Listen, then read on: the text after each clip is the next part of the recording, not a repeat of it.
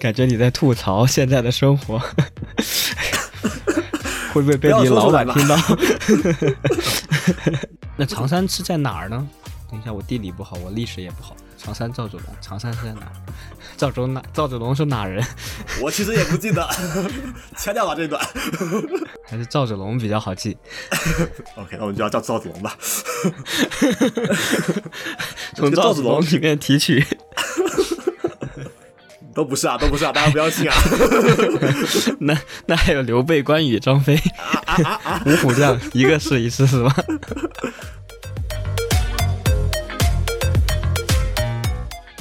哎，这个中医研究所在哪儿啊？我突然好好奇啊！在北京，在北京，我不知道你是什么口音，但肯定不是北京口音。那就是实验室的高压灭菌锅坏了，炸开锅了呀！这这句话怎么样？歇后语一点都不好笑。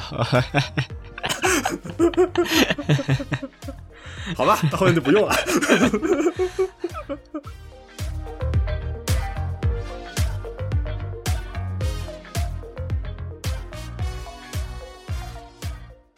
大家好，欢迎做客 Kiwi FM，和你们一起从生命科学的角度来聊聊这个世界。我是蝌蚪。大家好，我是奶树。不容易啊，我们更新到第七期了，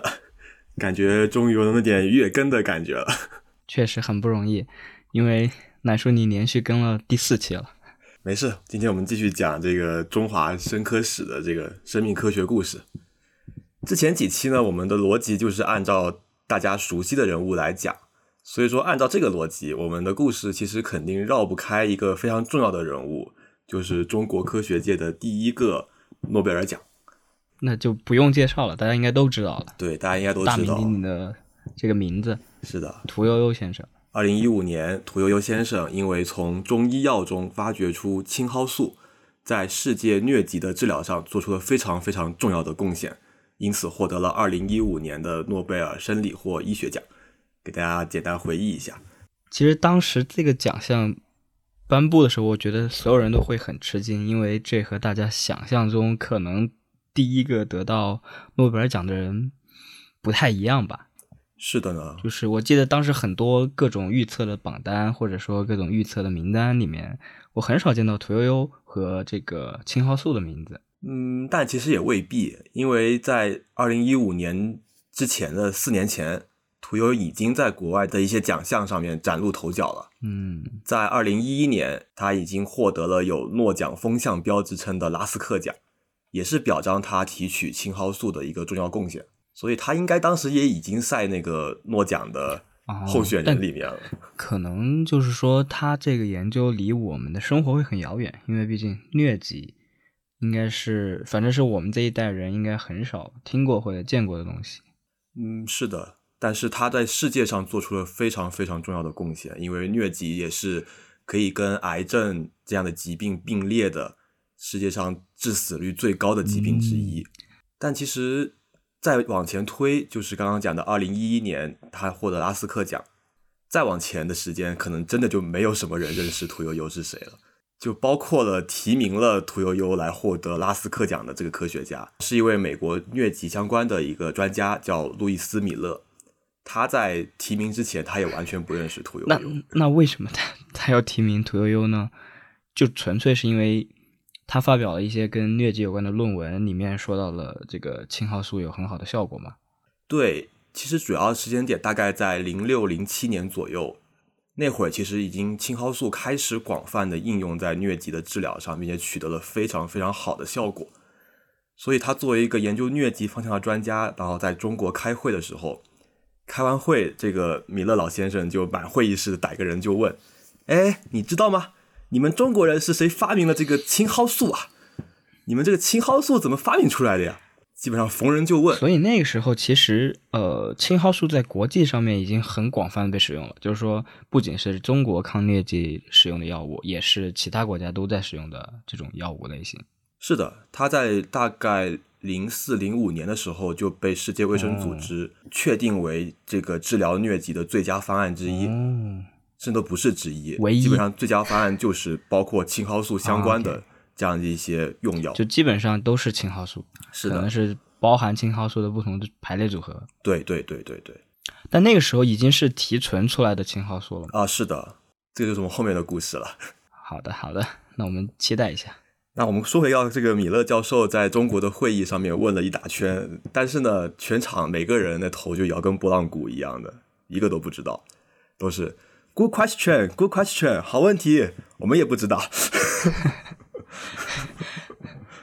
哎，那我刚刚不是问你说他是因为发表了文章吗？但是那这个时候不能看这个发表了文章，然后看这些作者分别是谁，然后就知道是谁发明的青蒿素吗？嗯，这就要说到青蒿素一个非常特殊的一个呃研发的过程了，因为它的研发时间大概是在中国的六七十年代的时间，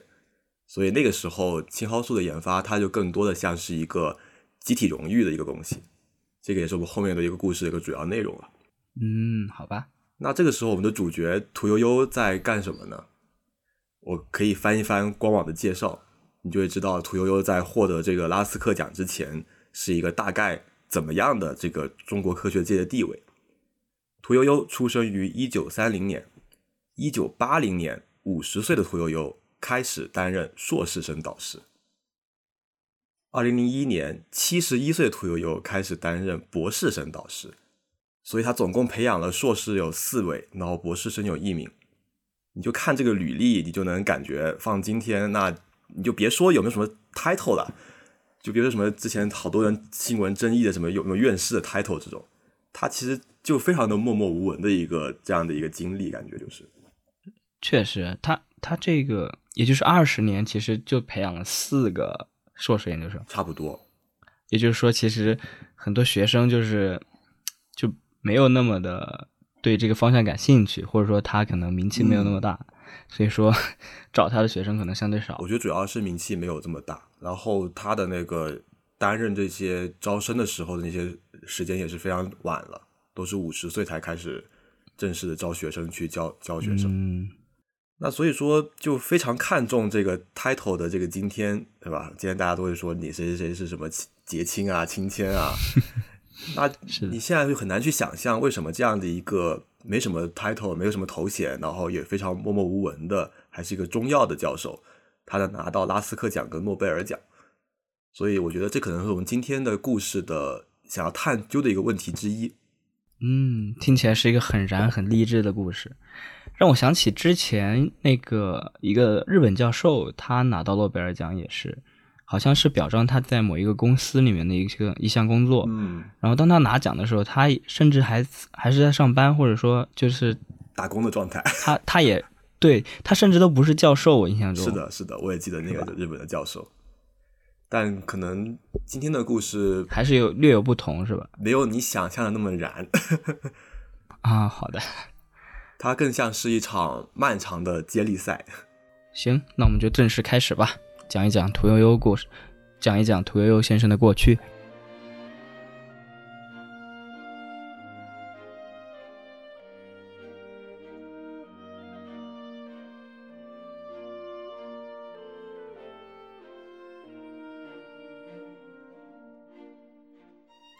那我们的故事呢，就要从屠呦呦先生的过去先聊起来吧。当然，我们知道屠呦呦是一位女性科学家，叫先生呢是一种不分性别的尊称。我怕有些人还是还不太清楚，所以还是特别的说明一下啊。对，其实我刚刚就想说，我们这一点是不是其实也没有必要，就是加这个先生，或者说不加。行，那屠呦呦一九三零年出生在宁波。其实你单看这个姓啊，我觉得是挺少见的，因为当时她刚拿诺奖的时候。我在想，图是哪个图？三点水，那个比较常见。但据考证，他家的祖上其实也是一个名门大户，然后在明清的年代就已经是官宦辈出了，什么当什么中央的尚书啊、地方巡抚啊。然后他母亲是姓姚，据说就还跟那个明朝初期的明成祖靖难时期的元勋姚广孝的弟弟有关系。当然，这些全都是在。Wiki 上面查的，我也只是把它照搬一下，跟我们今天的故事没有任何关系。嗯，就是说他名门之后算是。不过你听他的名字，就显然是出自于《诗经》的这个“悠悠鹿鸣，食野之苹”这个词大家应该都非常熟悉，小呃中学的时候都有学过。嗯，所以你可以想象，他家里应该还是一个文化人出身的身份。那么这里就开始出现猿妙不可言了。这个食野之苹的苹呢，其实指代的就是某种蒿属的植物，大概率是说是艾蒿。所以有的《诗经》的版本会叫“悠悠鹿鸣，食野之蒿”。那我们知道青蒿素它就是一种来自于蒿属植物的一个产物。我觉得这 这个也太巧了吧？会不会有那么那么一丝可能是因为它的名字，所以说它才特别专注青蒿这个植物呢？但你从后来的研究上也不是，也不能这样讲，因为它不 并不是从那么玄学的这个角度去出发的。所以说，有的当时有的新闻就是说什么千年前的《诗经》已经给出了神预言，应该是他的父母给出了神预言。我给你取名悠悠这个名字，你以后就要去研究青蒿。嗯，所以他家里就是还是比较有文化的，所以他其实童年的教育都是非常不错，而且也很早就接受了比较西化的一些教育。但是呢，不幸的是，屠呦呦在十六岁的时候就感染了肺结核，初中刚读完就被迫停学了两年。而且你从现在回过头来看，这两年的这个时间，可能就是他未来会去学医的一个契机。那十八岁的时候，疾病好转的屠呦呦进入了孝实中学，高三就转学去了宁波中学，顺利毕业。那当时的屠呦呦就是有人去翻他的那个成绩单，就发现他的成绩单其实没有我们想象中的那么像什么神童一样的感觉。基本上来讲，语数英三科大概平均分七十出头，然后化学就比较低，可能才六十七点五分，生物就比较高，有八十点五分。当然，我们没有，我们不知道具体名次怎么样，只能说这个分数上，绝对值上看，可能确实不是什么神童一样的人物。是，但其实目前这么来看，这也符合我们这个系列的调性，就是咱们这个中华生科史可能不会讲到讲到所谓的这种天才儿童，然后变成大生物科学家的故事，因为可能在那个年代，所谓的天才儿童，他们更多的会去研究数学。研究物理，然后可能在这在数学、物理方面没有那么敏感、没有那么有天赋的人，才会转而去做医学呀，或者说生物学，是吧？符合逻辑。让你想起了是上次讲的数学学不好去学农学的袁隆平，数学学不好去游泳。而且屠呦呦本人呢，就是据后来他同学的回忆啊，也是比较给人感觉平平无奇的感觉。就他在教室里也穿很朴素，然后梳个麻花辫，然后坐在教室的角落里，然后也不怎么爱说话。所以从这个描述上来讲，我觉得其实就是一个挺普通的一个女孩的那种感觉。嗯，听起来很适合学学医学，不爱说话啊，愿意 就是更能专注做实验。但是吧，一九五一年就是。看起来很普通的屠呦呦，她就通过自己的努力考上了北京大学医学院，并且选修了生药专业。那所谓的生药呢，就是说我从一些天然物质里面提取的药物，一般就是指说我从植物啊或者动物啊矿物里面去提取药物的一些研究。所以他当时上课主要上的也是一些跟植物化学、生物化学，还有一些药物提取相关的一些方法等等。那我听起来这更像是化学。对，它其实就偏化学的一个专业。然后，那他们提出来的是到一些分子级别，还是说一个些那种很复合的东西？嗯，其实那个年代有机化学肯定是已经比较成熟了。嗯，对。然后，但是国内的有机化学肯定刚起步，所以他们其实应该也是也也会努力把它从一个混合物提取到纯净物这样的一个过程。嗯，所以他会关注到分子上面去。对，因为在我的故事里面，一九五零年代应该是快要接近。DNA 分子结构的答案了！你这也能感受到一些中国科学进展跟西方科学进展的一些互相的历史差距。对，是的。那四年之后，普通的屠呦呦就普通的大学毕业了，普通的接受了当时的分配，进入了刚刚成立的不普通了北京大学医学院嘛。是的呢，但我是觉得他的这个其。他的这个经历过程就跟我们现在的一些很多的医学生、生物专业学生的那个经历是比较类似的，就是在一个既定的轨迹里面向前进。是的，是的。然后他进入了当时刚刚成立的中医中医研究院，然后开始了普通的科研工作生活。嗯，很有共鸣感。当然，在那时候读大学确实也是非常凤毛麟角的存在了。那你做生药这个专业，那很自然很自然，你就会联想到会接触到中药，因为中医药很多这种草药啊，也是需要有这样一个提取的过程的。但是呢，屠呦呦它本身其实是一种呃现代医学或我们叫西方医学出身的背景，对中医呢其实就不是很了解，但他很感兴趣。于是，一九五九年，当时在中医研究院工作了四年的屠呦呦就报名学习了中医研究院西医离职学习中医学习班。开始了非常系统的补课。哇，这个名字太长了，怎么中医、西医、中医？那其实跟当时毛主席的号召是有关系的。毛主席号召是叫西医学习中医，中西医结合，就反正也挺绕的感觉，就是。为什么有个离职？我听到一个词叫离职，在这个班级的名名字。哦，对，就是他要离开这个工作岗位，一心投入到这个上上课的过程。上完课再回归到工作岗位，就有一个这样一个叫脱产学习的这样的一个过程。哦，那就相当于，那但这个不算什么研究生的训练，或者说博士生的训练。对对对，它其实是一个工作状态。就是当时的很多研究院，它并不像我们现在说的很多像一个一个导师、一个 PI 带一群学生这样的一个一个模式，不是那种导师制的模式，而其实反而会更有点接近于工厂的那种模式。就大家都是大学毕业，然后过来上班，然后作为一个研究员，在这边做一些相关的课题，然后可能老一辈的研究员和老一辈的医生会带着你去做一些相关的内容。OK，是有这样的一个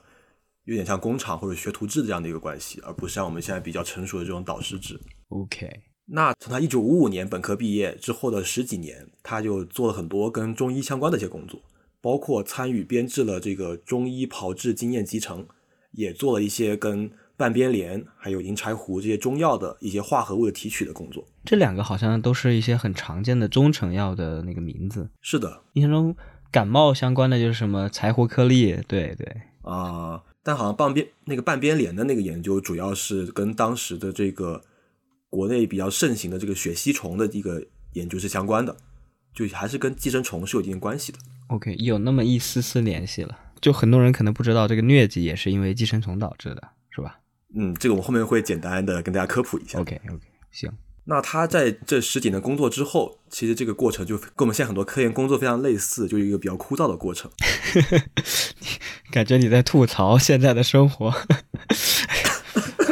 会不会被你老板听到？应该不会被听到吧？那我们剪掉。时间十几年过去了，到了一九六九年初，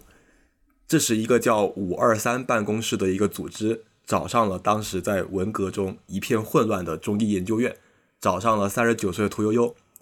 这也是屠呦呦和疟疾和青蒿素结缘最开始的时刻。哇哦，当时是不是很多这种研究所都是用三个数字来命名的？只要是跟国家任务相关的，好像。嗯，其实不是研究所，是一个组织，很多研究所协作的一个任务。OK，当然很多这种很多确实很多种数字命名，像呃两弹一星相关的任务，其实也是一个数字命名。它更多应该是跟军事任务相关，所以它就要保密。OK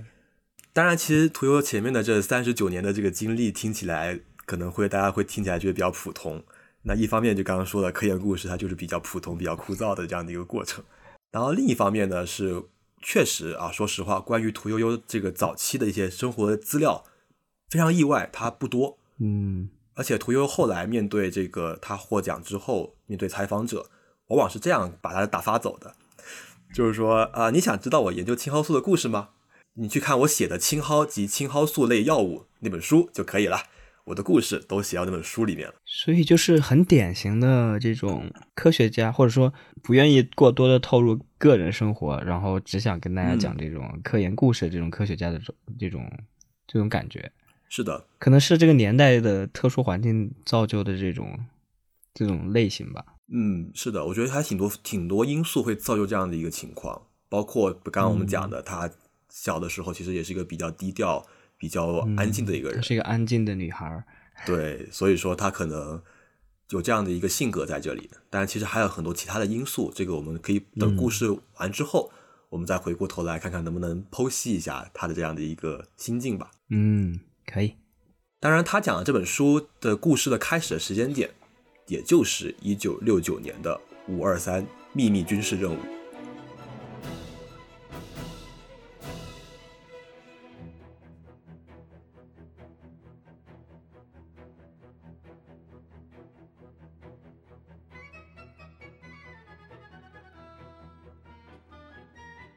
那要说清楚这个五二三任务，我们的时间就得稍微的往前倒一下，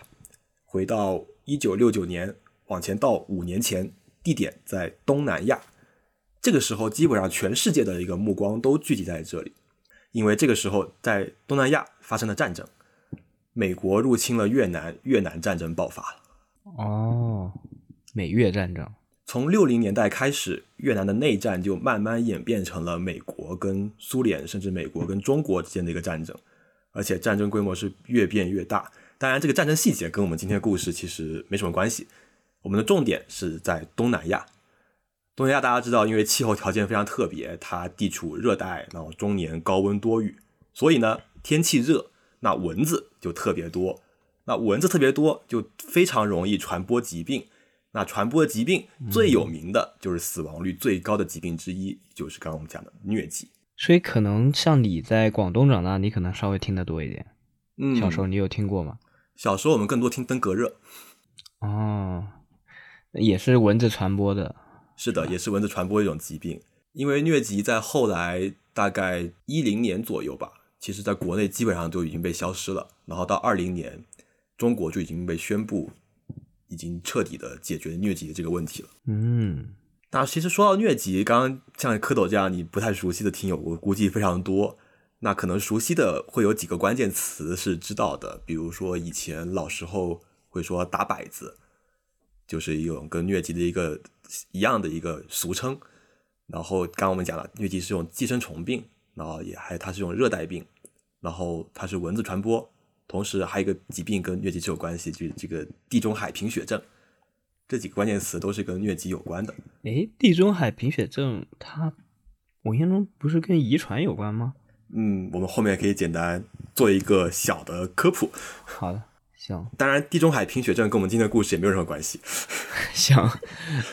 所以，我们这里简单讲一讲吧。因为我们今天的故事虽然跟地中海贫血症没关系，但是跟疟疾是非常密切联系的。所以，把疟疾的这个背景跟大家简单科普一下。首先是疟疾的这个感染源，我们刚刚讲它是一种叫疟原虫的一种单细胞寄生虫，它主要就会出现在蚊子上面寄生。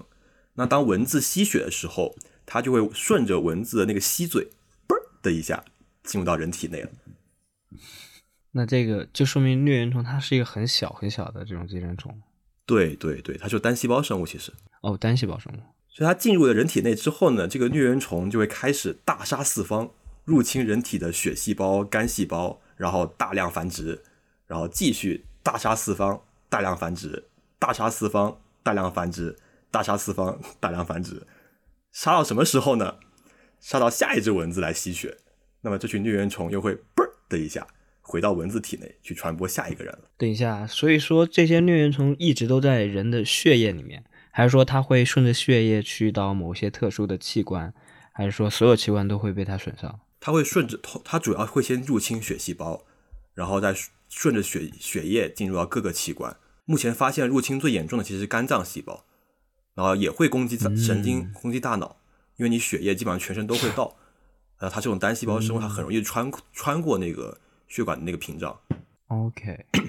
那么其实下面这张图就展示了这个。疟原虫入侵的这样的一个过程，可我可以简单看一下，它会稍微显得比较复杂，但其实大概就我刚刚讲的那个过程，就嘣的一下进去，然后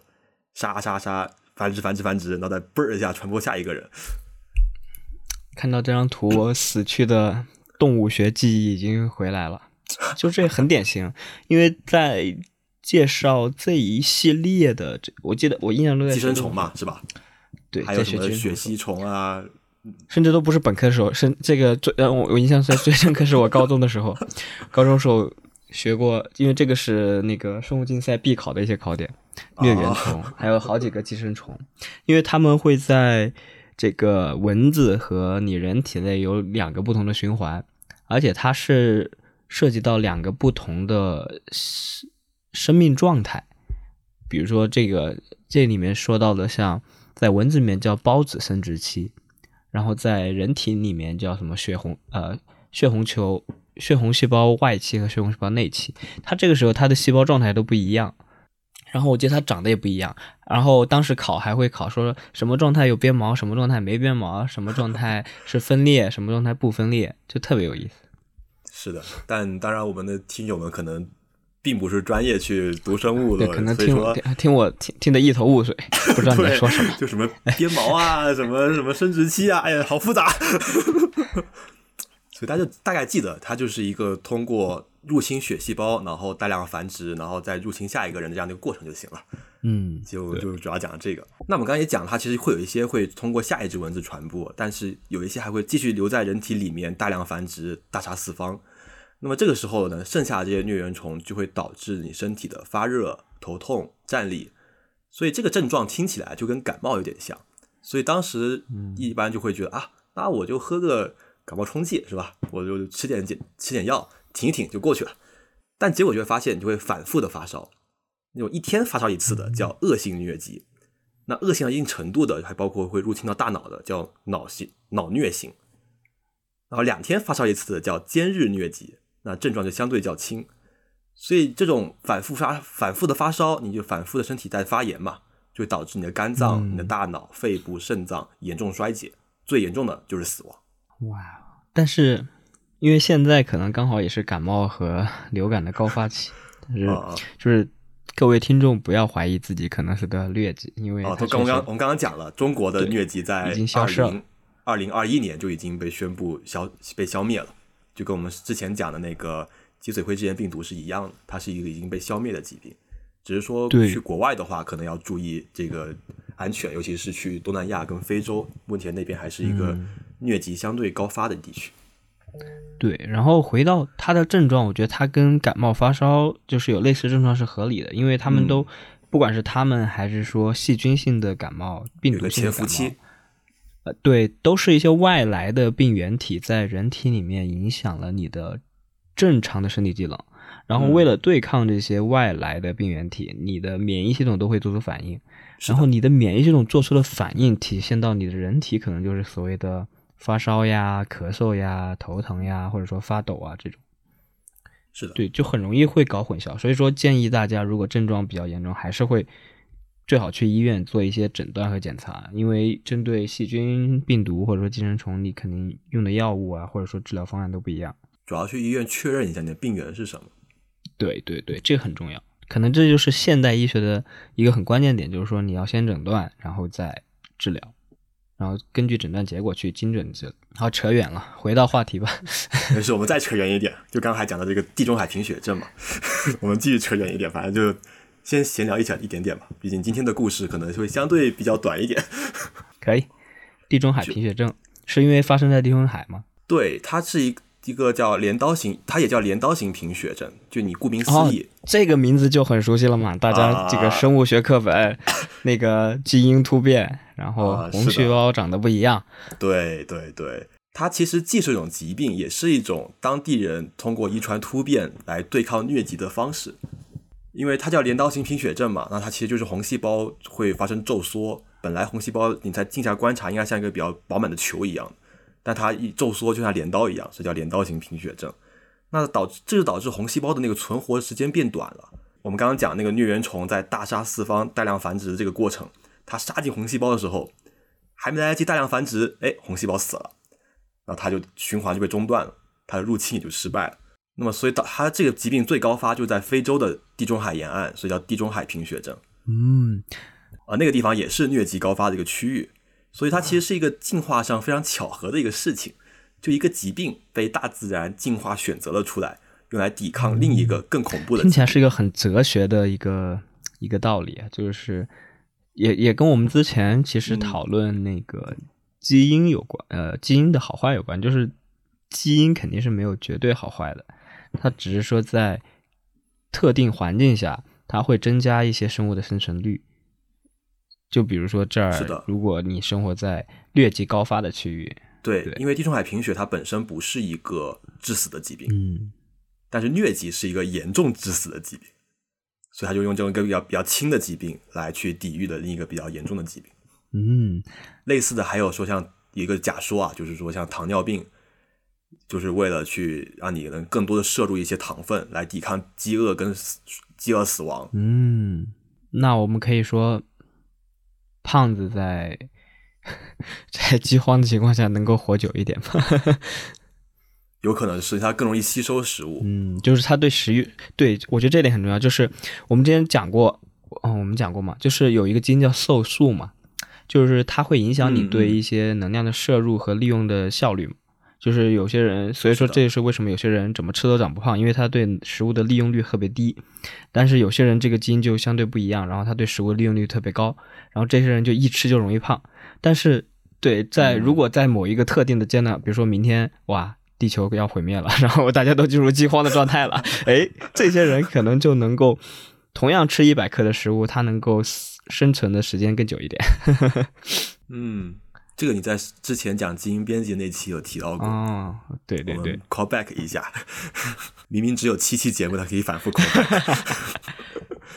当然，讲到这个贫血症，其其实也涉及到一个疟原虫的一个检测的方式啊，就它其实一个抽血，然后我就镜下观察血细胞上面，然后去给疟原虫做个染色，你就能看到疟原虫的一个生存状态。游客可以看到这张图，就是当时他们检测疟原虫一个血片的一个片子。右边这张图就是他镜下观察的时候能看到，蓝色就是入侵了血细胞的这样的一些疟原虫。嗯，他这个应该是通过了一些染色的技巧，然后让这些疟原虫呈现蓝色吧。嗯，是的，是的，是的。那左边这个载玻片上面两团是，然后两团液体，左边的更淡一点的是被血原被疟原虫入侵的血呃血液吗？我大概、嗯我大胆的猜测一下，因为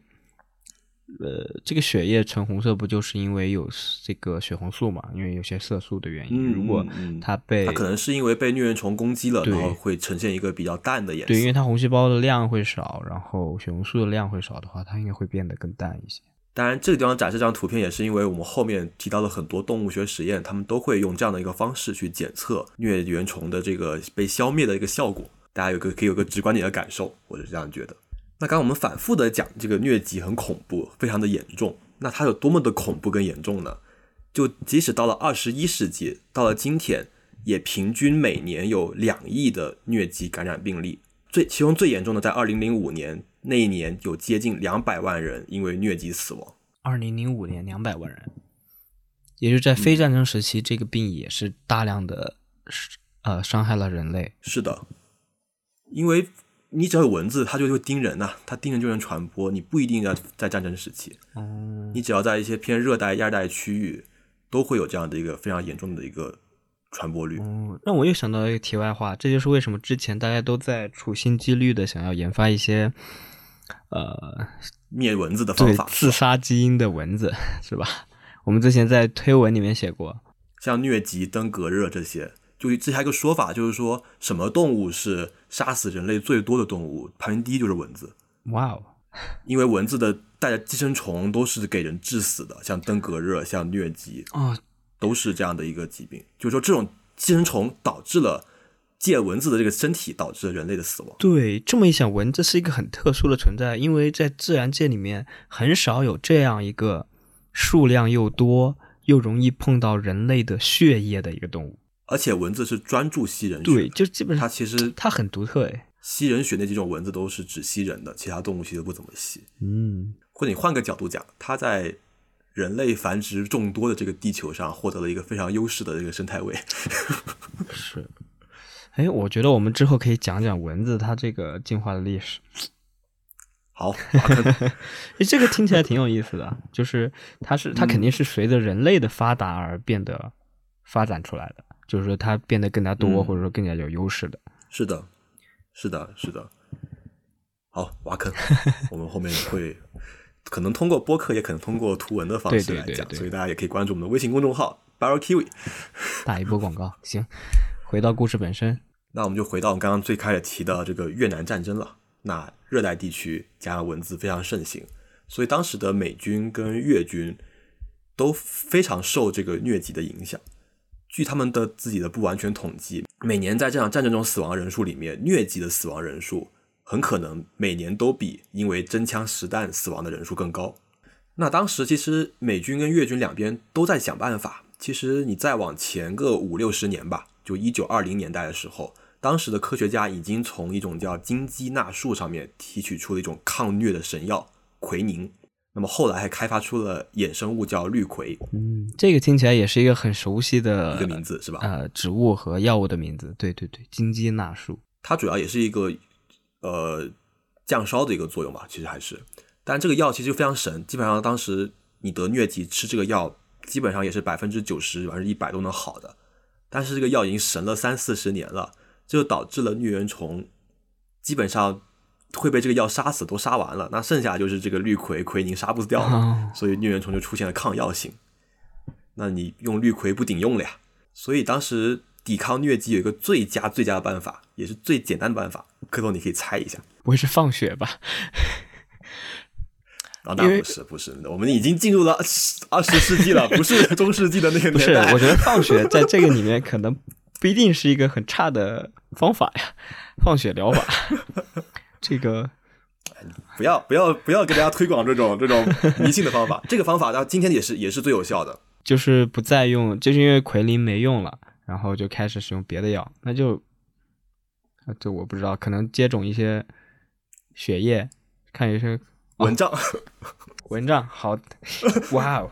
花露水，那时候是不是没有花露水？嗯，确实还没有花花露水那个那么好用的配方出来。驱蚊剂也是一个非常关键的一个因素。但确实，蚊帐是最有效，还有蚊，还有纱窗是最有效抵抗疟疾的方法。因为你只要蚊子不叮你，你就不会得疟疾。那大家只要全副哦，但是就是我原本想说，大家只要全副武装，但是蚊子还是能钻进去。皮肤衣什么的。但你想，战争时期加上这种山沟沟、树林里面，其实蚊帐在战争时代可能就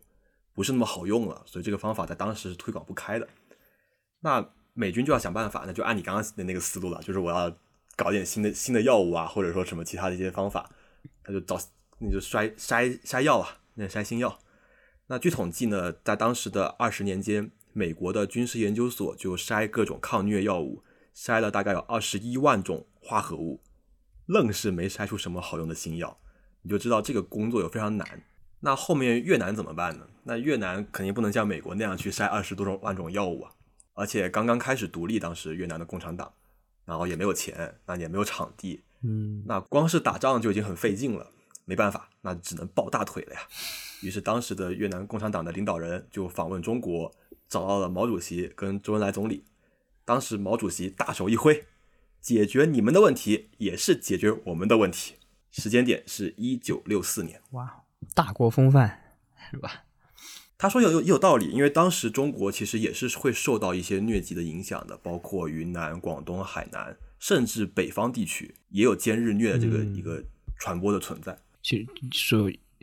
是不是只要有蚊子比较多的地方，都有可能有疟疾的风险呢？是的，是的，有这样的一个风险。但是吧，就这个事情还是涉及到一些军事机密，也不能对外公开，所以当时最早这个任务是交给了各地的军事医科院去做。所以说，其实当时已经有了一些成果。一方面，他们综合了国外的一些研究药物的进展，开发出一种叫 CI 五零幺的一个新药配方，同时也结合自己已有的一些疗程，做出了一些预防性的药物，他们简称叫防医。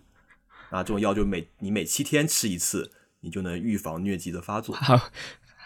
这那个年代这取名字真是太朴素了，防医，简单直接明了。要么就是非常复杂的代码，要么就是一个非常简单的好读的一个名字。然后同时这里面也有中医，但不是我们今天很熟悉的这个青蒿啊，它是一种叫长山的一个药物。这个长山就是长山赵子龙那个长山，就是在那个地方特别常见的一种植物，是吧？具体我没有查，但它名字是跟那个字是一模一样的。那长为什么为什么会选长山这个药草呢？那是因为其实绝大部分的中医典籍都有提到过，这个药草是能抗疟的。然后当时的研究已经去把长山里面的一些有效成分提取了出来，一种生物碱叫长山乙碱，然后抗疟效果其实也还不错，还凑合。但是凑合归凑合，但那对患者是一点都不凑合。那长山乙碱的一个作用就是杀敌一千，自损八百，吃这个药人还有个副作用，就是疯狂的软，疯狂的吐。那这也是当时的中医典籍里面记载，常山能抗一些疟，但催吐。他他这个催吐是不是？我我我不理解，就是为什么一个血液相关的药物会有这样的一个副作用？是因为它其实不一定是个血液药物，因为它是中药，你就不知道它的作用机制是什么。哦，但是它不是已经提出，就是常山乙碱不是一个单分子吗？嗯，是的，是的，对啊，因为都已经叫乙碱了嘛，感觉。我觉得主要是因为，就它这个药是有毒性的，它虽然能对血液治疗，但是它可能对本人体本身是有毒性，所以会催吐。哦，但是在中医里面，他们当时会认为说，吐出来可能是一种。对你的治疗有帮助的一个过程，排毒是吧？所以他们觉得长山是一个对排毒，他们觉得长山是个很有很有很有很有效的一个，他们觉得长山是个很有效的药物。哦，你吐的越狠就越好。但你你刚刚结合我们刚刚前面讲的这个疟原虫的一个治病的过程，它跟吐其实没有任何关系，对，它跟肠道没有关系。哦，可能对，可能就是这个这是个副作用。这个乙碱它对于血液，如果它吸收了，对血液里面是有效果，但是它对肠道有另外一种毒害的刺激。啊，大概率是这样子的，因为我们知道生物碱嘛，其实往往就是不只只是药三分毒了，往往是大概率都是毒。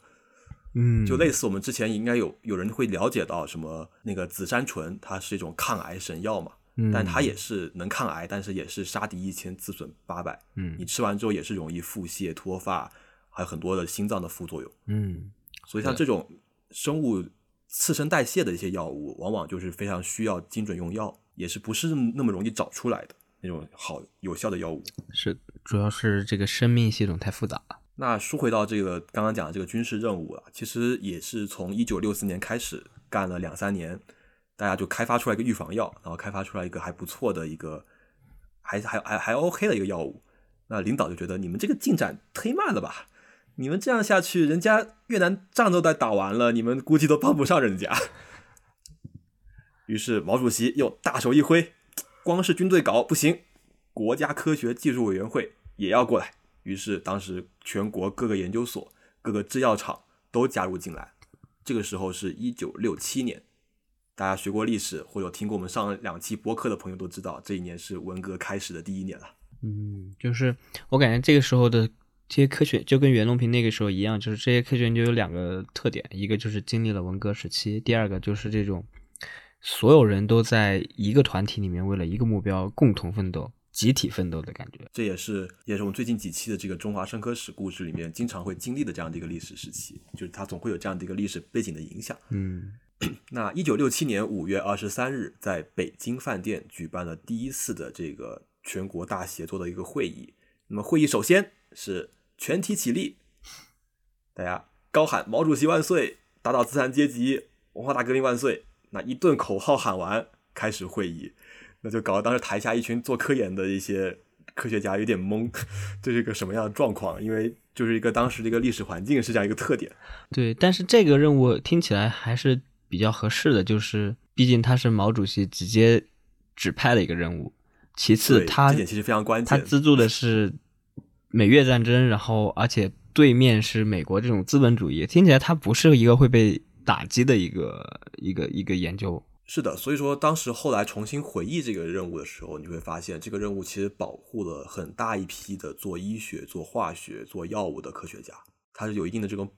保护作用的。嗯，是。于是这次会议呢，就好歹是把这个抗疟的这个任务给定下来了，但它还是个军事任务，那要保密，所以就起个代号。那开会的时间是一九六七年五月二十三日，所以叫五二三任务。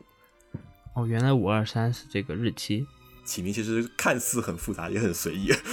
暗藏玄机。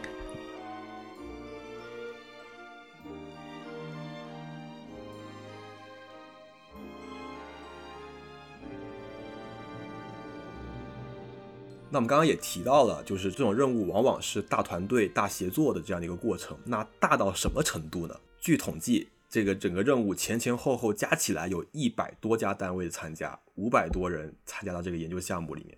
可能当时就是这家研究所、那家制药厂，然后那旮旯的这个实验室，基本上都能加入，能加人、能拉人都尽可能去拉。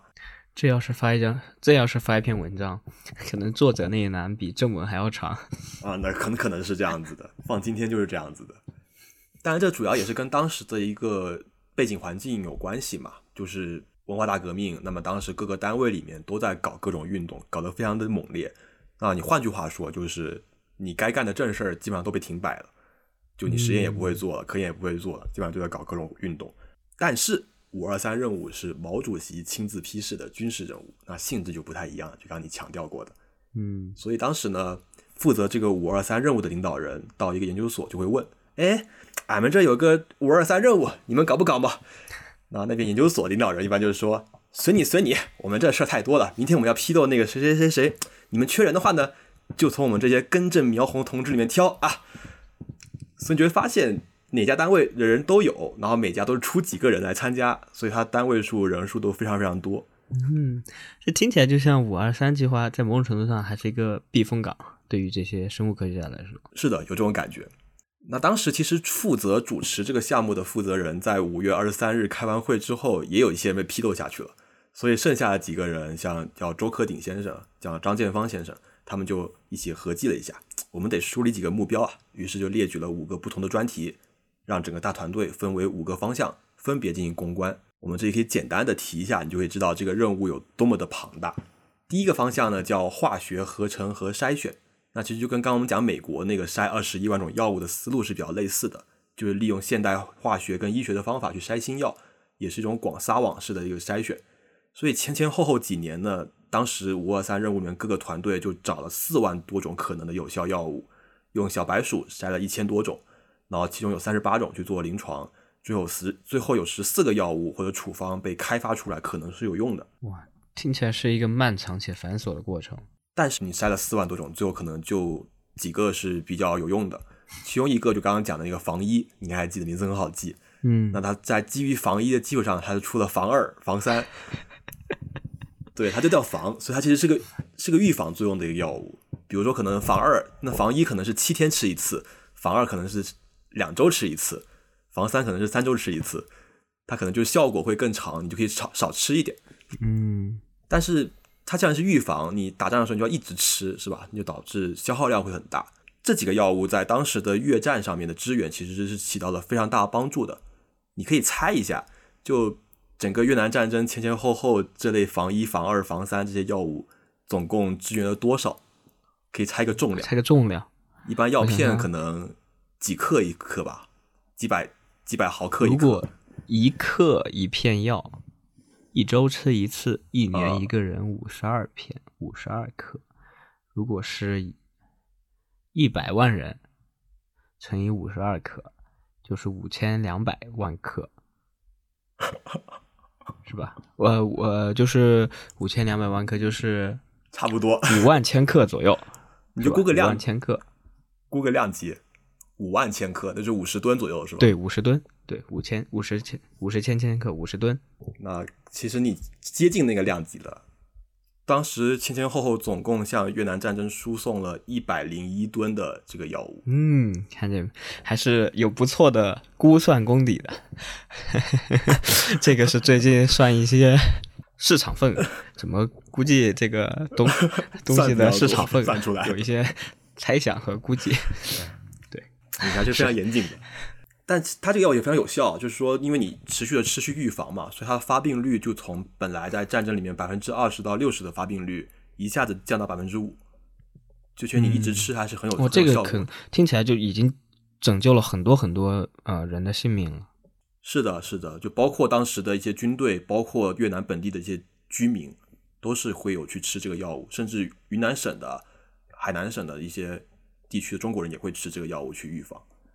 但终究它只是预防，它的这个预防周期太短。你要是每周吃一次，你不能吃一辈子。它不像疫苗一样，所以关键还是得治本。你要么就是更长期的，像疫苗这样的预防，或者说你能把这个疾病彻底根治。但当时疫苗开发其实不是很好，而且也不能很有效的、及时的提供给战那个给越南战争。嗯，所以关键的药物就是从治疗上面去出发。嗯，合理。而且这个治疗你不能有耐药性。对，那就要求你跟以前的这个奎宁抗疟的神药奎宁、氯喹的分子结构要完全不一样。所以你可以想象，从头设计一个新药，而且还是在当时机制不是很明确的时候，它其实是非常不容易的。是感觉就是就是有一种盲人摸象的感觉，就是靠靠靠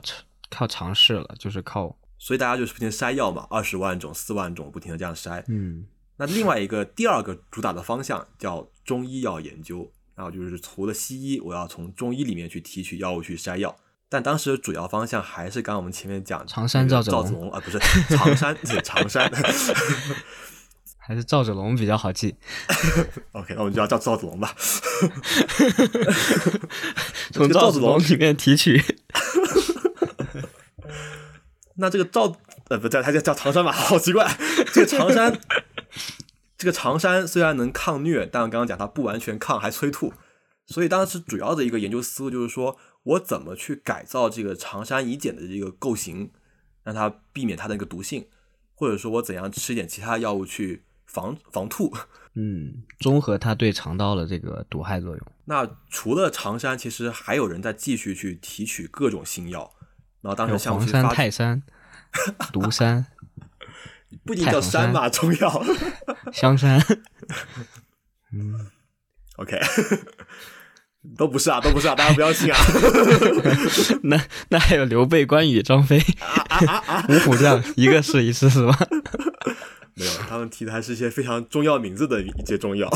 什么大叶桉啊、铁包金啊、仙鹤草啊、云雾草啊、罗汉素啊、鹰爪啊嗯等，等，一个都没听过。就名字非常多啊，但我们都不懂，因为我们没有没有怎么学习过中药。但你可以知道，他们就是是有效的，但是效果是比较有限，而且要么就是说我杀不彻底，要么就是说我在动物上是有效，但在临床上是没有用的，没有效果的。中医药这个方向，除了这个中药的筛选，还有一个方向叫针灸。当然，这个具体的机制我也是不太懂的。嗯，但针灸确实是一个挺科学的一个方式吧，嗯、因为它会影响你免疫系统和循环相关的东西。是的毕竟前两年还发过一篇 Nature 呢。所以当时研究人员还是有考虑过这个因素，他们想通过针灸来激活人体内的免疫系统，然后来去抵抗疟疾，但是结果不尽人意，就是效果并不是很好。那当时针灸的一个主要负责人是来自广东中医药大学的李国桥教授，但他现在当时应该还不叫教授。那当时李国桥团队呢，用针灸扎了几十名患者，发现哎，这个对当地人好像有点用，但对外地人就完全没有用。就你哪个穴都扎了都不太行。我觉得这个就跟你刚刚讲的那个免疫是有关系的，因为当地人可能已经可能受过一点疟疾的一个影响，所以他本身会带一些自身的免疫，他通过针灸可以激活他的免疫系统来提升他的一个抵抗力。但外地人因为完全没有接受过这个疟原虫的感染，他就完全只有第一次免疫。嗯，有可能这但这只是我们的猜想哈，这个这个没有没有什么依据的啊，大家大家就听个乐。但这其实当时也是李国桥的一个猜想，当然李国桥也是这样想的。嗯，但他想，既然外地人没用，那那我要自己试，因为我也是外地人，所以他就把患者的血扎进自己的体内，然后就开始扎针试。结果效果怎么样呢？于是还是没有用，他自己高烧了十几天，差点就挂彩在了这个抗疟第一线。那我觉得你刚刚猜想可能不太对，就是你刚刚猜想是基于环境来说的，他的他这个猜想是基于遗传因素来说的，就是不同地区的人他可能 somehow 就是你体内的一些你的穴位跟别人不一样，或者说广东人的穴位跟跟湖北人的穴位不一样，我扎这儿对广东人有用，对湖北人没用。OK，那还说回李国桥的故事吧。他从一九七零年开始，一直做了四年，到一九七四年，就做了很长时间的这个针灸的研究。后来发现真的是没有用，于是他就彻底放弃了针灸，然后转型到了一线去救治病人。嗯尤其是当这一线上比较严重的恶性疟跟脑疟型的这个患者，他主要还是利用这个氯喹、喹宁这种常规的药物来去治疗患者。嗯所以这张图片就是展示着李国桥当时自己亲自试药，就是自己去引这个疟原虫在自己身上，然后去让同事给他扎针的这样的一个图片。这个太不符合伦理了，这个这个太危险了吧？但这很多都是当时这种科研工作者的一些常态了，只能这样讲很。伟大的精神，就是想想起来那个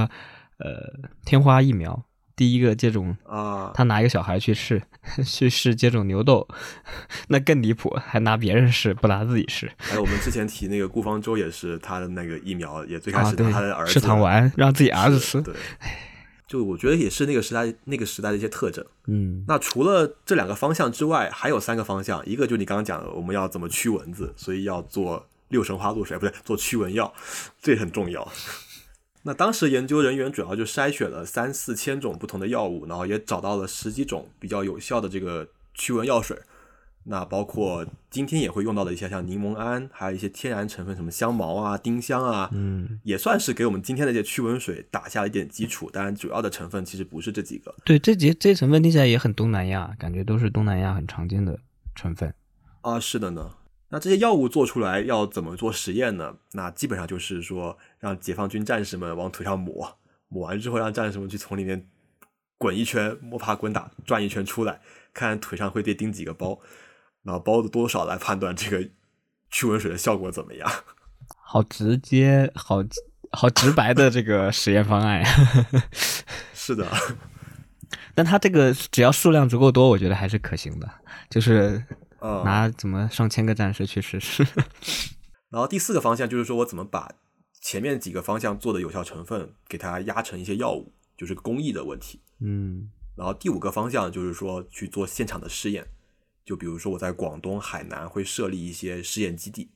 然后会收集到一些一些疟疾的病人，然后来去做临床实验。然后还有一个就是说，要冒着一些战战火的危险，跑去越南去送药。那据当事人回忆呢，这个还是挺危险的，就是他们好几次就刚刚从那个树林里面钻出来，呼的一下，头顶上美军的直升机就会飞过去了。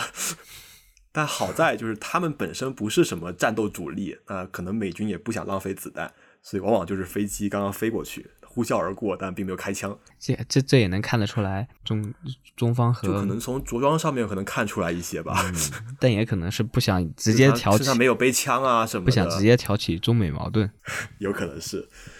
那从我们刚刚提到的，你就会感觉到五二三这个整个项目是非常非常大的，基本上做生物的、做化学的、做中医的、做临床的、做药物的，就国内能拉的人都拉过来了。然后到后来做青蒿素的时候，还有做分子结构的、做合成的，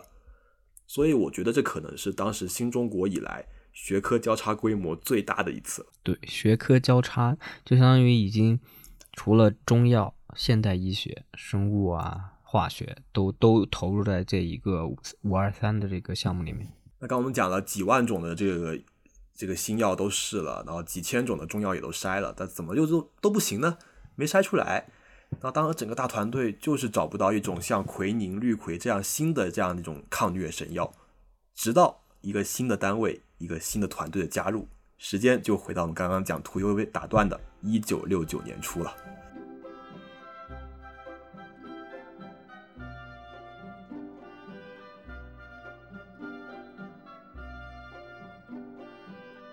那1969年初这会儿，几乎刚刚讲了，全部单位都在搞文革。那也包括屠呦呦所在的这个中医研究院。那当时中医中医研究院的领导听说了这个五二三任务，就找到当时在五二三办公室的副主任张建芳。哎呀，这个老张啊，你看我们这个中医所啦，天天就大自报大辩论了，整天不干点正事。我这呢就没什么成果噻。你看看能不能让他们参加这个五二三任务？你说中不中啊？哎，这个中医研究所在哪儿啊？我突然好好奇啊，在北京。在北京，我不知道你是什么口音，但肯定不是北京口音。你下次得儿化音。当时张建芳就心想，反正我们这单位也多啊，是吧？多你们一个不多，多你们一个不少，你们不少，那就答应了。于是就来到中医研究院拉人。于是中医研究院派出他们的主力军，组成了中药研究小组，任命三十九岁的屠呦呦临危上任，担任小组组长。组员叫于亚刚，是屠呦呦小一届的学弟。全组成员两个人，汇报完毕。还真是主力军呀，两个人。这主要是因为当时也是非常特殊历史时期，就刚刚讲了，在研究院里面也在闹各种革命，闹各种活动，然后很多老的中医其实都不在，老专家也都。被一些其他的事情给耽搁了，就是最根正苗红的就他俩啊。然后当时很多实验室也都是处于一个停摆的状态，整个研究院几乎就没有一个实验室在运营的。嗯，而且还要提一句，就是这个小组啊，就是说当时的那个历史环境，刚我们讲了，它不是一个导师制的一个分配光分配环境，而是说是一个有点像工厂或者学徒制的这样一个分配环境，所以大家都是同事跟同志之分，没有说什么师生关系。所以说屠呦呦是组长，他其实更多是一种从组织形式上来讲，会有一点点政治跟科研相互混杂的这样的一个概念。嗯那当时的这个五二三办公室的副主任张建芳，就刚刚说那老张，他看这人也太少了吧，于是就安排了这个军事科学院的顾方明也加入进来。那他主要就负责协助做一些动物实验验证的一个工作。刚我们看那个血片，嗯他拿小鼠去感染，然后小鼠抽血，然后看片子有没有疟原虫。那当时屠呦呦其实也是临危上任嘛，所以但好在他的基础比较扎实。一方面他有学过现代医学，有学过化学，有学过这种药物植物的提取；另一方面呢，他也补习了一些这个中医药的课程，刚刚讲的很长的那个学习班。于是呢，就和于亚刚两个人带着他们当时新提取出的一种中药药物，来到海南的实验基地。那这个药物呢，就是我们非常非常熟悉的胡椒。pepper 胡椒，黑胡椒白胡椒，那就不知道了。他反正这个书上就写它是胡椒。那这个应该也是当时他们早期筛药的时候找到的一个可能感觉在动物上面效果还不错，但是呢，在海南的这个临床实验检测就效果不太行，基本上没什么用。那接着找吧。于是他和于亚刚两个人就一起翻各种中医药典籍，翻了大概有六百四十多个药方，然后集成一本叫《疟疾单秘验方集》。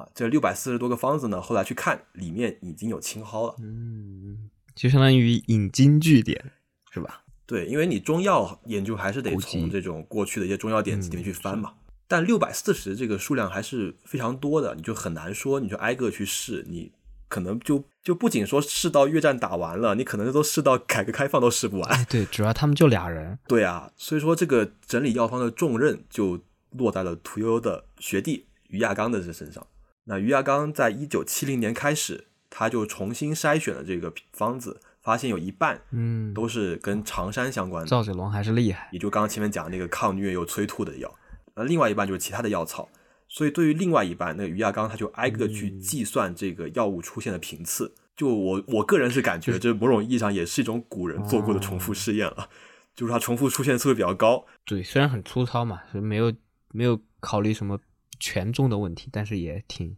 嗯、稍微也挺靠谱的。所以他就基于这个频次，然后再结合中医的一个发展史，就比如说某个时期它前后的这个药物典籍可能会有些不太一样，嗯然后最后他列出了八种频次最高的药草，嗯，然后也就最有可能从里面能提取出有效物质的。那么这个时候，青蒿又已经名列前茅，排名第五。感这就是最早期的生物信息学呀、对，生物统计。嗯，统计 了，是吧？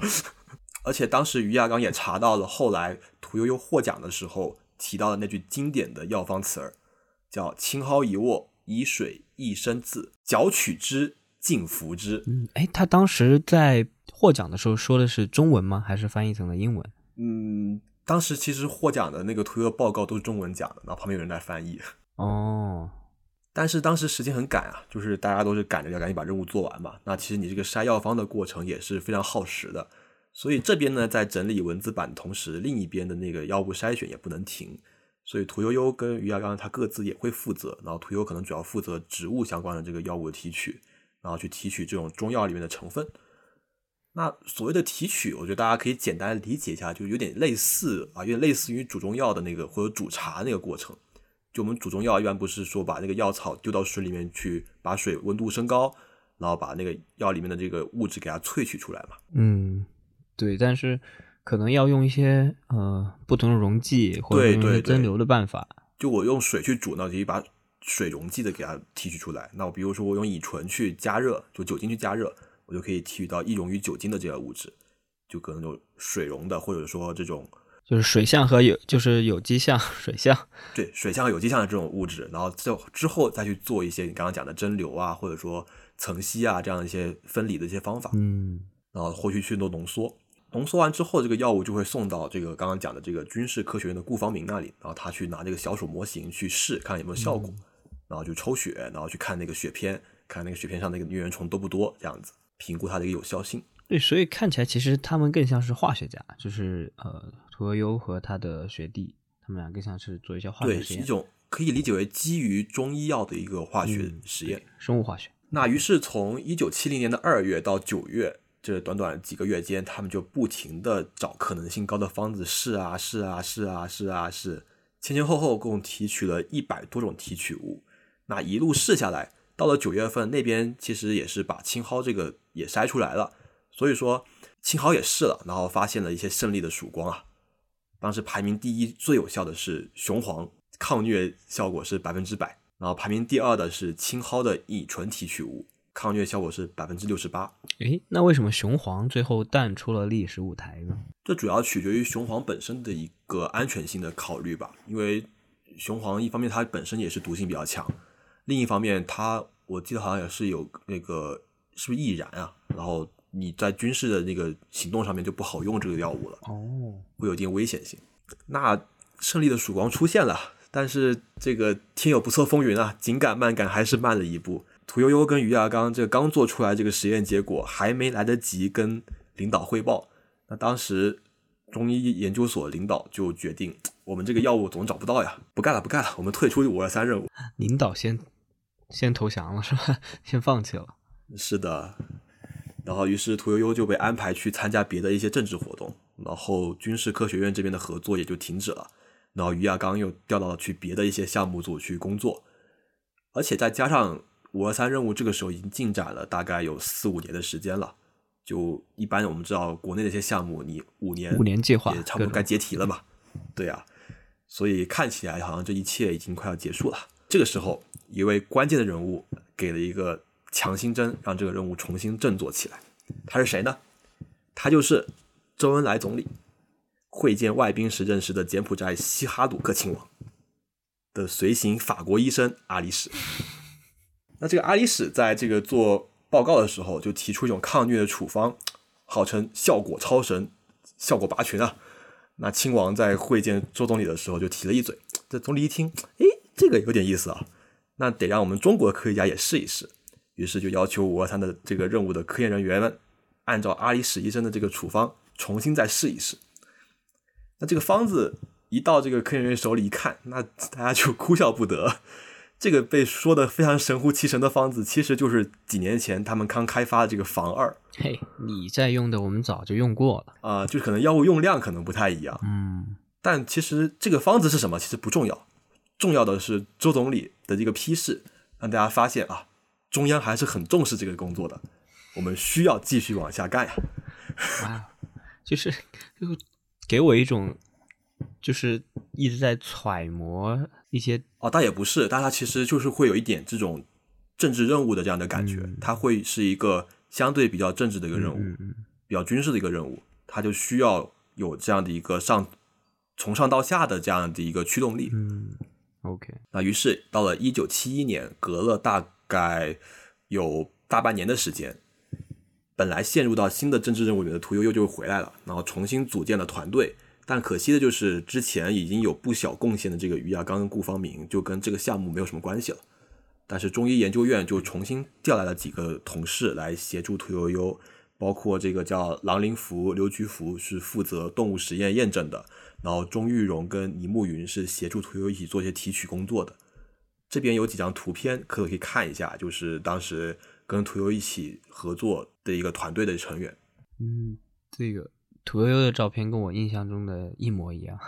但是这个挺这个这个挺让我印象深刻，就是这六个人里面有五位都是女性，这个很不容易。是的，女性科学家其实当时还非常多。我发现整个在青蒿素这个任务里面的女性科学家占比，就说就是相对于在那个团队的比较 top 的那个位置，女性女性科学家占比还挺高的，嗯，有大概一半，接近一半的样子。包括后来有开发其他的一些呃化学药物的，还包括有做分子结构的，都是好几位都是女性科学家，还包括后来跟屠呦呦他们团队竞争去提取青蒿素的，也是是吗？云南的科学家也是女性科学家，我们会会提到。那挺好，我觉得这个就说明其实我们其实中国在那个时代已经没有说很封建的一些传统了，就是对于科研任务来说，还是成果最重要。那回到这个科研任务啊，那重新干。那刚刚刚刚讲那个实验结果也隔了半年了嘛，那你肯定得把之前的结果拿出来再试一试，是吧？之前我们讲讲这个雄黄跟青蒿都还不错，那我们就把之前这个还不错药物拿出来试。结果呢，屠呦呦拿水跟乙醇一提取，哎，没做出来。几次实验下来呢，只有百分之十二到四十的这个有效性，就是感觉欠点意思，就不是那么有效。那这个时候重振旗鼓的屠呦呦又陷入困境了。那至于怎么脱离这个困境的呢？就大家如果有了解过那个一些新闻故事的话，应该是都知道的。就是屠呦呦说她翻阅中医药典籍，然后发现了刚刚我们讲的那句经典的中医药台词。但我重新查这个历史，我就我就揣测啊，这个我当然这个没有没没有根据，我揣测就是大概率这个中药典籍的这个来源，应该还是来自于。大半年前，屠呦呦跟于亚刚他们去翻阅他们之前做一些笔记，然后能看到这样的一句台词，叫“青蒿一握，以水一升字，搅取之，尽服之”。那这句话什么意思呢？简单就是说啊，拿一把青蒿，倒一升水泡进去，然后拿水拧出来，拧出来的水喝下去，感觉就是拧毛巾一样的感觉。啊，对对对，有那种感觉。那按照这个常识，就是一般中药我们都要煮嘛，就要煎中药嘛，是吧？要煮煮，然后去煮很久。为什么它这个方子就不是煮，而是说把汁单独挤出来呢？所以屠呦呦猜测是觉得说，是不是因为温度太高了？那我之前用水可能沸点是一百度，然后用酒精可能沸点是七十八度，那要不我们再换一个沸点低点的溶剂试一下？于是就换了沸点更低的乙醚。于是，在一九七一年十月四日。屠呦呦提取出了青蒿里面的有效成分，温度太高了，这个青蒿就不稳定了，或者说提取不出来了。对，我们可以补充一下，其实你后来回过头来看，它好像也不是说青蒿素就会高温降解，它可能就推测研究可能是它里面的其他化合物因为高温降解，然后导致了青蒿素的一个失活。嗯，对，就它其实青蒿素本身并不是一个高温耐受的。它其本本身不是一个高温易降解的一个成分。OK，那当然，其实这个是屠呦的一个说法了。当然，其实还有一个说法，就是说，可能就是你从一个化学角度去考虑，你之前已经试过水的，试过纯溶剂的，那可能有一些其他基团是需要用醚溶剂才可以提取出来的，所以你用乙醚提也是一个比较合常规的一个思路。对，当然具体怎么样，我们就还是按照屠呦这个说法来来讲吧。对，那屠呦呦就拿着这个乙醚提取出来的提取物。然后一拿去这个做小鼠实验，那那实验就抽血嘛，抽血，然后在小鼠这个血液片子下观察红细胞里面的疟原虫，那就是一个干干净净、清清爽爽、一尘不染、烟消飞灭、赶尽杀绝、风卷残云啊，一个疟原虫都看不到，抑制率接近百分之一。牛，你可以看一下这张表，就他们的这个实验原始记录，其中第一百九十一号就是他的一百九十一次实验，就是青蒿，它的。抑制率就是倒数第二列那里是百分之一百，就相对于其他药物就是效果拔群。哦，对对对，这个信号百分之百，哇，字写的挺好的。这个笔记好像就是屠呦呦笔记，哦，他的那个字写的真的很好。对，甚至还有一些乱七八糟的药物还是负的，负八、负三，很严谨。还涨了是吧？这样出来多更容易。哎，还有一个也挺不错的，这个椿树皮。百分之九十九，这我也不知道，可能他重复实验没有做出来。但后来青蒿是他做了好几次重复，然后发现确实效果很好。对他底下青蒿一百九十三号是不是也做了青蒿？但是好像不是用纯，也用了水。他写的对，他不是用那个乙醚提取的，他可能是用别的方法。纯加什么水 HRO，然后效果就降到了这百分之七十七。他后来重新总结，其实能看到，就是不同的这个提取剂去提取，它的效果不一样。嗯，它取决它那个有效成分有没有被提取出来。那到了一九七二年三月，在五二三任务的汇报会上，屠呦呦汇报了这一卓越的成果。报告题为“用毛泽东思想指导发掘抗疟中草药工作”，这个名字非常具带具有这个时代特色了。是。那按照我们过去讲这个科学故事的逻辑，往往故事不会就此结束啊，就是离结束还很早。因为你个药物的开发后面还是要非常非常多繁复的工作，那当时药物你就要赶紧去做一些动物实验验证，然后赶紧上临床，是吧？那你就需要大规模提取，所以当时屠呦呦他们也实验室提的条件非常非常简陋。我们刚刚讲实验室其实一直处于一个停摆的过程，然后仪仪器啊设备也不够，实际上就拿那种泡菜那种大水缸，也就你可以理解那种司马光砸缸那种大水缸，然后直接去进这个青蒿素去提，就大批量去提取。他当时说，就他那个屋子里摆了七个大缸，然后大家买一大堆青蒿回来，然后就泡，泡完之后去提药，提完之后去做动物实验，然后反复去验证。这感觉就是泡酒呀，这个听起来就是是吧？但还是会基于一定的这个化学原理去做的了，肯定是，就是它那个仪器设备是比较简陋的。嗯，那你动物实验完了，最后一步肯定上临床嘛。但是这个时候却出了问题，就大家突然发现，哎，这个青蒿素好像有毒啊。嗯，这是为什么呢？就当时这个小鼠实验做完了，又按照一些逻辑，可能是要上大动物实验室做一下。就国外很多药物实验是拿狗去做的，于是实验员就去市场买了几只狗回来。那大概率应该就是乡下那种非常我们熟悉的那种中华田园犬。然后那种狗，然后回来做实验。嗯那结果一试药，然后找了两位解剖专家，因为他们不是做做这个生理的嘛。然后这个找的专家一看，专家说：“哎呦喂，您这青蒿素不行啊，你这狗好几个器官都病变了，肾脏都坏死了。听起来就是那当时大家提到的东西就很毒，是吧？”对，就感觉好像就是有很大的毒性。那当时整个实验团队，那就是实验室的高压灭菌锅坏了，炸开锅了呀。这个这句话怎么样这个？歇后语一点都不好笑。好吧，那后面就不用了。那咋办呢？好在当时的实验员不服输啊，就又找了一组解剖专家，然后重新做了次实验，重新解剖这个狗。然后一看，专家一看，哎呦喂，你这上次找专家不行啊，这狗吃完药啥事也没有，很正常啊。然后结果就就重新做了三四次实验，然后两边专家一起讨论，折腾了大概好几个月，然后最后才证明啊，青蒿素确实没有毒。然后他们就说：“哎呦喂，原来是你们不行。哎，当然，我觉得这个大概率原因就是因为当时的实验动物不是很严格。就我们今天做动物实验，肯定那个动物要求都是，比如像小鼠都是要嗯无菌无病的，无菌的，对，而且还要用特定品系的小鼠。那你随便去市场买两只狗回来做，那大概率是有问题的。但是这边在证明这个动物实验有没有毒，但屠优那边是等不及了呀，因为临床你要找疟疾病人。我们刚刚讲疟疾的发病，它需要在热带，然后高温，是吧？但中国其实你只能在海南的这种亚热带，它的发病率时间就只有在夏天七到十月份才会有蚊子嘛。那当时的时间剩的不多了，那如果你继续在担心这个毒性的问题，那可能耽搁的又要等到明年才可以做实验了。嗯，而且你想，刚刚那个刚刚那个历历史环境的情况下，你要是再等多一年，那说不定这个项目可能可能又又又没了。又被腰斩了。对啊，所以说这时候又出现了刚刚我们从刚刚提到的这个中国医药学家的经典故事，而且勇敢的剧情了。就屠呦呦跟他同事就在不确定这个青蒿素有没有毒性的情况下，以身试药，又然后来确认这个药物有没有毒。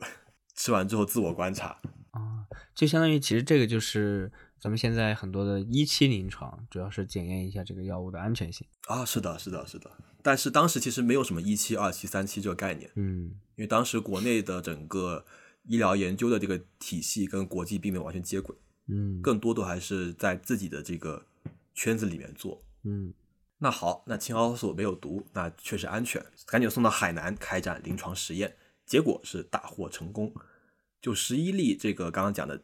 患病较轻的坚日疟疾的患者全部有效，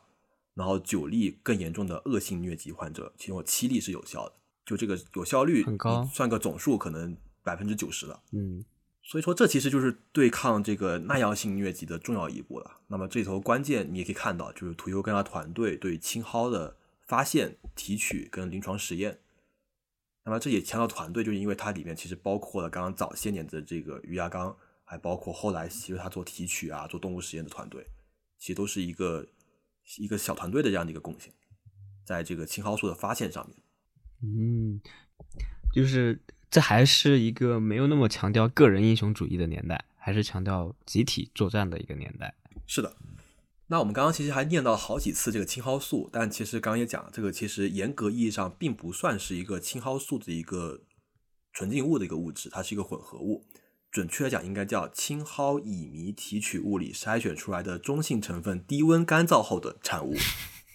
简称醚中干。迷中干，对，醚是乙醚的醚嘛，中就是中性部分的中嘛，干就是干燥的干，叫醚中干。它是一种混杂的比较多物质的一个东西，就跟我们现在说的青蒿素其实还有点距离，你就需要一个纯净物提取的这样一个过程。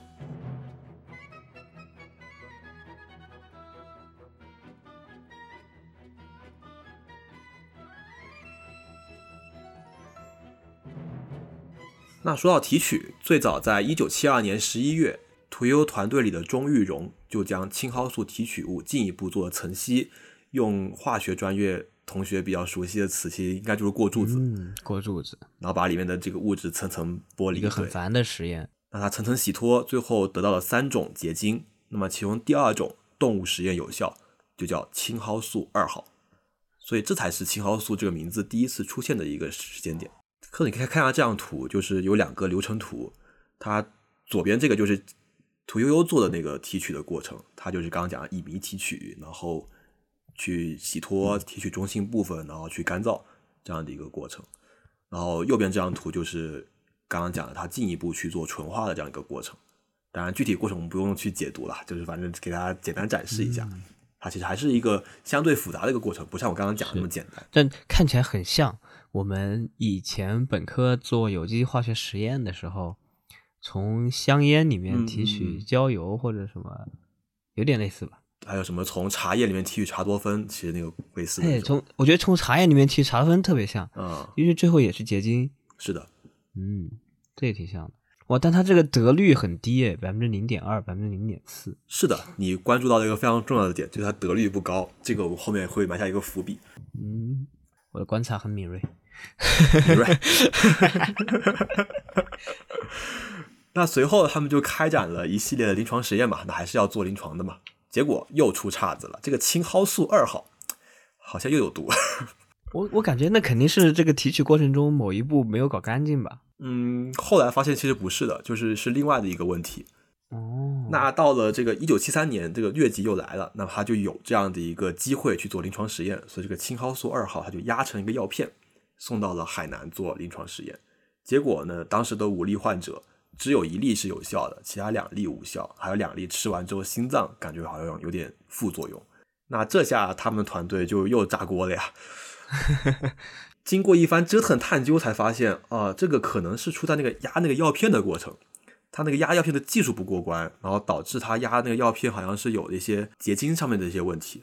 就导致效果不好。哦，是不是因为？我觉得可能有可能是因为这种压制过程中高压会改变这些化学物质的结构啊，或者什么。嗯嗯嗯，是有这个影响的。所以说他们赶紧换了这个药粉的这个胶囊，但是呢，这个胶囊换好了，这个时间也差不多过去了，然后回到海南就发现找不到这个恶性疟疾的患者了，所以只能找到三例症状比较轻的这个坚日疟患者去试。那发现效果确实很非常不错，吃完之后都有效，但是时间就过去了呀，你这个药物就从整体的这个实验上来看，好像就不太行的样子。就你从这个八例患者里面，只有可能三四例是有效的。也就是说，就是就是跟之前相比，之前毕竟十一例坚日疟都能够百分之百治愈，但现在就效果不太好。呃，之前是十一例坚日疟加九例恶性疟，嗯，都能有很好的效果。但这一次它可能实验样本有限，然后加上前期做恶性疟那个时候，那个药药有问题，导致它整个药看起来好像就不是很 OK。嗯，那于是，一九七三年，当时中医药研究院的人去汇报工作，这时候就神奇的发现，哎，怎么除了我们这个中医研究院，怎么山东人搞了一个叫黄花蒿素的，这个云南的单位搞了一个叫黄蒿素的？哎，那这几个团队他们之间是没有沟通，然后是平行的在做这些事情。这个就要回到一九七二年三月了。那会屠呦呦在五二三任务做报告，宣布这个青蒿素的实验结果非常好的那时候。那天他做报告的时候，下面就有两个地区的领导听到了，哎，哎，这个有搞头呀，我们回去也可以试一试。那这一个地区就是山东，另一个就是云南。要抢业绩了是吧？那山东领导回去呢，就告诉了负责这个药物实验的魏振兴，你是短短半年之内，魏振兴团队就从山东的这个黄花蒿里面提取出了同样具有抗疟效果的提取物，然后一做实验，那也是一个干干净净、清清爽爽、一尘不染、灰飞烟灭、赶尽杀绝、风卷残云啊！可以熟练很多。于是，一九七二年十一月，他们就给五二三任务做汇报了。俺们山东营也提取出来了。这山东话不行。那随后，这个山东研山东的这个研究单位在一九七三年十一月也提取出了一个纯净物，因为他们是从黄花蒿里面提取的，他们叫黄花蒿素。然后不过上了临床的时候就发现，这个药物也不是是一个非常万能的，它虽然抗疟效果很好，但是它效果有限，就患者好了之后会有比较高的这个复发的概率。嗯，但是后面会有人拿这个黄花蒿素和屠呦呦他们做的青蒿素做比较，它们的分子结构是一样的那？肯定会了，但这个后面我们会再说，因为这个时候还有另外一条支线，哦就是云南的领导回去了。，OK，那云南领导会更兴奋了呀！我们云南人植物资源非常丰富噻，山里的野草啊、野菜啊，那肯定比上北京多噻。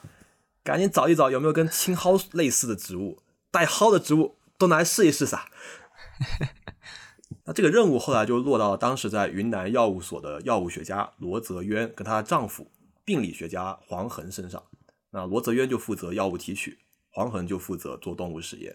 哇，这是一对很般配的一对组合。是的呢，所以刚刚也讲，就是很多这种女性科学家也会参与到这样的一个研究里面去。那当时他们试了好多蒿呀，什么母蒿、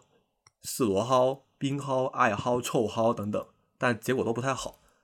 到了一九七三年的春节，这个罗泽渊去云南大学的朋友家里住，就发现这个云大里面有一棵很像蒿的植物，它长得很高，然后气味也非常浓，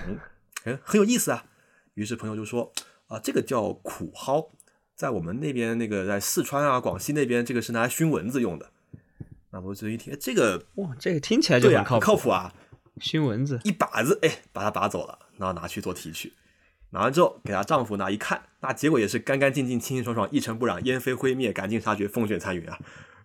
哎，我突然想到，像这种青蒿素啊，或者说提取出来之前黄花蒿素，还有他们这个苦蒿，这些提取物本身，它们是不是会有那种蒿类植物的气味？嗯，可能会有，但是它提取物我好像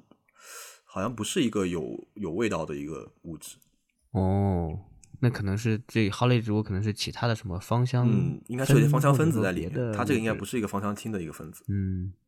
当然也值得一提，就是当时在实验室，他们也是用乙醚做提取嘛，他们也是水啊、乙醇啊，试完之后用乙醚试。当时这个罗泽渊还怀着小孩，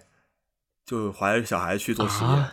然后因为实验条件也不太好，这个听起来也太不好了？对啊，就而且实验不合适，实验条件也不太好，他就还好几次吸了那个乙醚昏倒过去，而且她即使怀着小孩，她体重也只有九十斤，就非常瘦，哇那就是嗯，很不容易。反正就就这个意思，就很不容易。确实不容易，不容易，很很不容易，当然，你现在很艰苦，付出了很多你现在。看他们夫妇的这个照片，你就会发现好像想象不太到他九十斤的时候的样子。嗯，但是确实，如果是那种环境下，这种条件，真的付出了太多了。是，的，而且你想，就是六七十年代，整个你就不说不说云南了，就是整个中国，北京、上海这种地方，他们的条件都不是特别好。嗯，包括屠呦呦要拿水缸去泡，然后他这边通风也不是很好。其实屠呦那边通风也不是很好，也是会经常会吸很多乙醚的。那当时他那个苦蒿这个名字，其实它是一个俗称朋友说的名字嘛，哦对啊，就没有一个物种名，不是很确定。所以这个罗泽渊就拿着苦蒿的照片，跑到了中科院昆明植物所，想找当时植物所的大牛吴真义所长来看一看，鉴定一下这是什么植物。啊，一到植物所，那去那个所所长办公室找，找不到人啊，就一问这个门口大爷，啊，大爷说啊，老吴啊，在那烧锅炉呢，为啥植物植物所所长烧锅炉？因为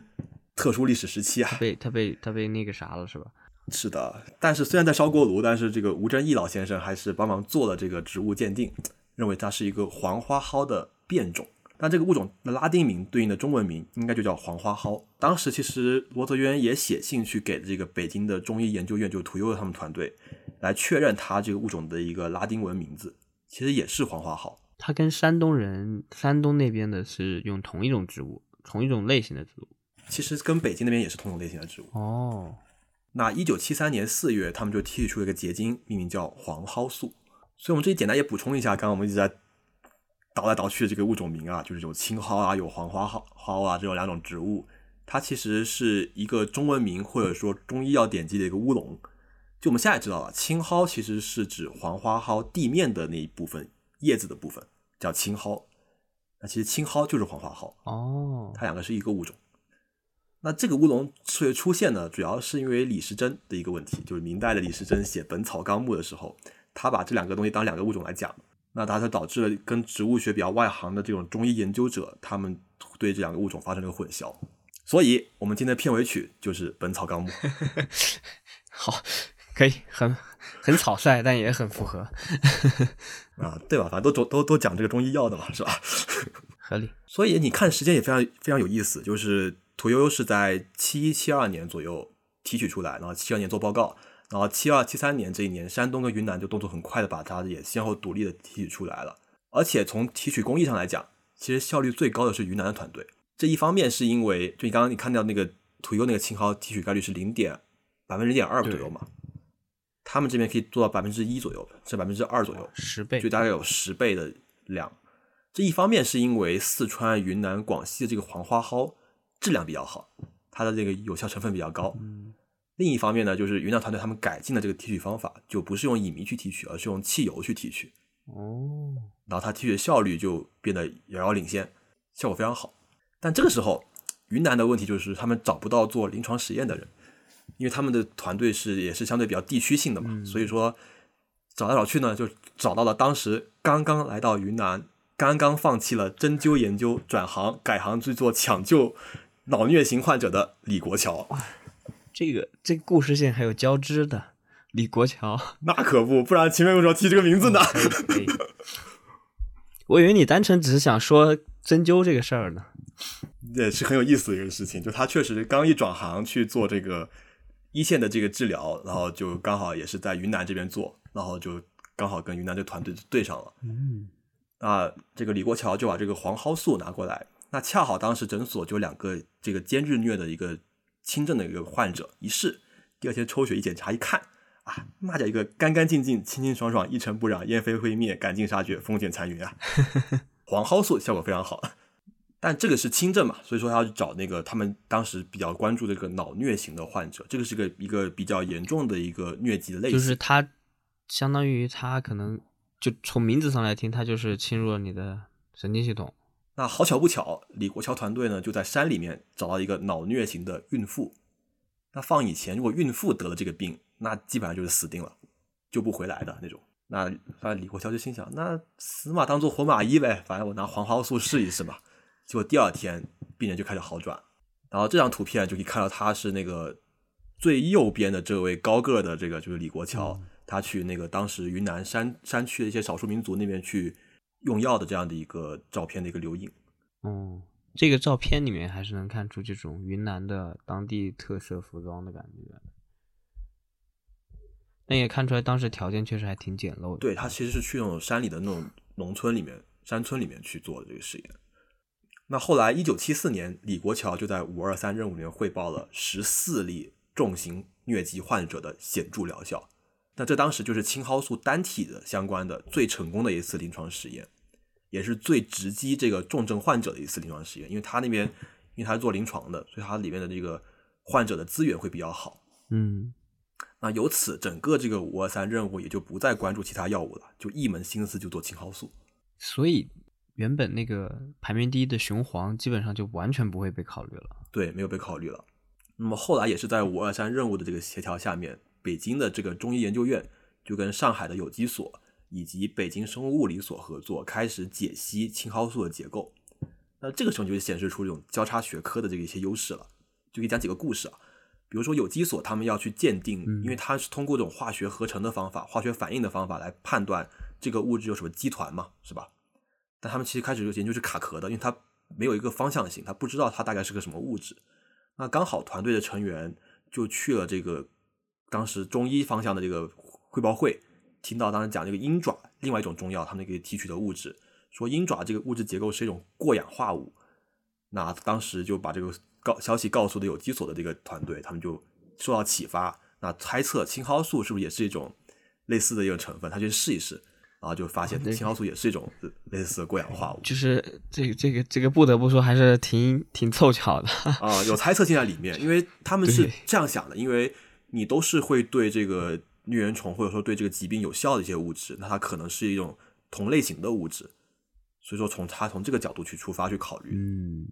合理，但是合理，也合理，有有一些牵强。所以是有些依据在里面。反正就是，那生物物理所呢，那当时利用的是在七十年代，也是你应该会来会讲的，当时在国内一些比较先进的 X 衍射技术。像这个七十年代应该是已经相对很成熟了，但是估计能够使用的人应该会很少。对，所以当时国内只有生物物理所能用。所以，他为了解析更精细的结构，就只能去找生物物理所。但是当时国内大部分都是土生土长，然后缺乏一些经验的实验员，然后对那些数学模型也不是很了解，所以还要跑去隔壁的北大去学校里补上高数，然后最后学会怎么用最小二乘法来构建这个精细的结构模型。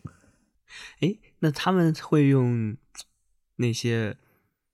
结构模型去搭，然后去拼，然后去探索这个青蒿素的分子结构吗？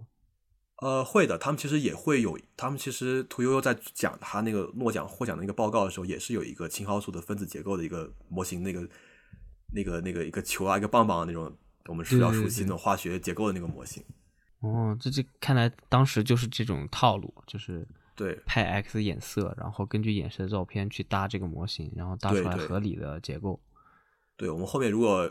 可以把这个他那个模型的一个图放在 show notes 里面，如果大家感兴趣的话，对。那当时一九七六年，整个大团队在研究青蒿素的时候，发现，哎，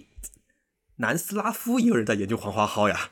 那他们在系统的解析这个黄花蒿里面各种物质的结构，就他们不是一个做药物方向，他们做植物或者说做生物化学那个方向的，就他就把它物质结构全部系统解析。那你换句话讲就是坏了呀。这个项目要被人抢发了呀！那可不行，那 不行，团队赶紧就把解析出来结构写成论文，投稿到了当时文革热潮减弱、得以恢复的一个期刊《科学通讯》上面。我不知道这个期刊你还有没有印象？伟大的期刊，只能说是的，因为这个期刊在我们上一期的节目刚刚讲过，他在文革前刚刚发表了袁隆平的那篇杂交水稻的论文，然后就被停刊了。复刊之后又发表了青蒿素的这篇论文。我们我说不定我们可以去翻当年的科学通讯，然后通过他的一些论文来找我们以后想要讲的选题啊，说不定可以，是不错的思路。行，可以，我们试一下。一九七七年，这篇文章叫做《一种新型的倍半萜内酯青蒿素》发表了。那署名的时候，因为考虑到当时这是个军事项目，就还没有结束啊，同时单位非常多，所以他这第一篇青蒿素的论文的作者就叫青蒿素结构研究协作组。所以这个里面没有任何一个人的名字，没有，只是一个共同的名字。对，那说到这个青蒿素了，我们又回到刚刚讲的这个青蒿素、黄蒿蒿素跟黄蒿素，一个是北京的，一个是山东的，一个云南的。那大家到底是不是一个东西呢？就刚刚也说了，它其实是一个物种提出来的。那其实有效成分，大家其实各自也都做了临床实验，然后后来大家也互相去开讨论会，去交流过，基本上也能确定它就是一个同一个物质。就是分子结构都是一模一样的吗？分子结构这个我没有确定到啊，因为当时其实哦，他们也没办法都鉴定，是吧？对对，做结他们会有一个一个互相讨论的鉴定会，但是这个结构可能还是真主要是北京那边提供的素材去做结构。嗯，所以从你从你从这样的一些信息来看，它应该说是一个物质，这个应该问题不大。但问题就是它该叫什么？就你按照理论上严格的物种名，它应该叫黄花蒿素或者黄蒿素，它都比较合理，是吧？嗯，因为青蒿是另外听起来就像另外一个植物了，但是名字是各家起的。你要是叫黄花蒿素呢，就听起来像是山东单位做的；你要叫黄蒿素呢，听起来是云南单位做的。所以大家开会就吵起来。应该叫青黄花蒿素，那就更乱了呀，你 都不知道什么东西。所以当时云南人就说：“我觉得黄蒿素对。”啊，山东人说：“黄花蒿才是物种名啊，那应该叫黄蒿黄花蒿素啊。”那北京的单位就说：“哎呀，我们文章都发了，你再乱起名字，都都给它搞混乱了，就叫青蒿素吧。”所以大家也是讨论了好久，然后最后才确定了青蒿素这个名字。有点随意，但是也没有办法。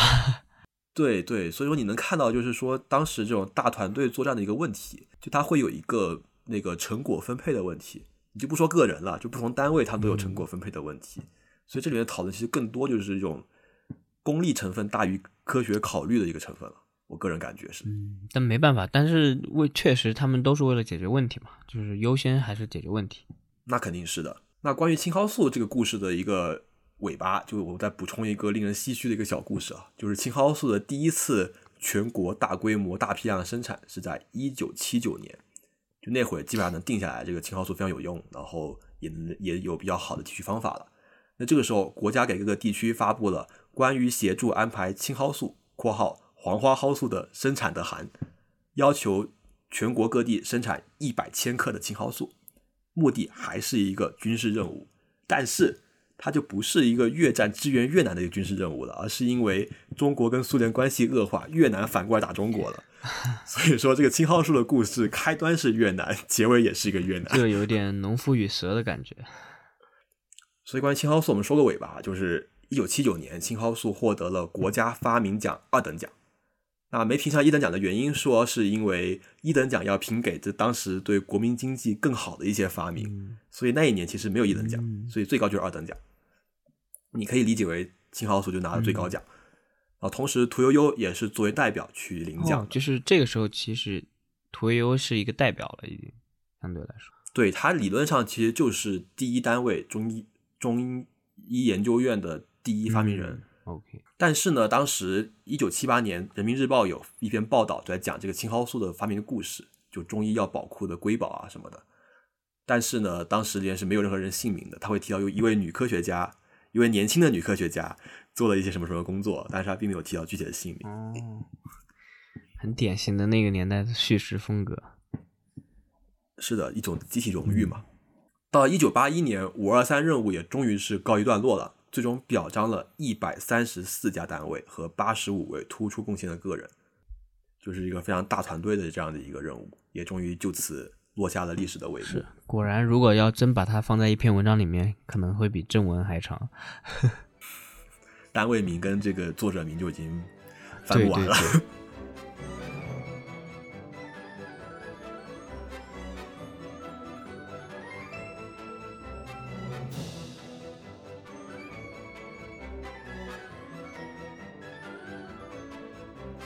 那故事到了这里，理论上应该是可以结束了。但是我们今天熟悉的青蒿素对疟疾的贡献，其实不是青蒿素这个药物本身，而是青蒿素的衍生物。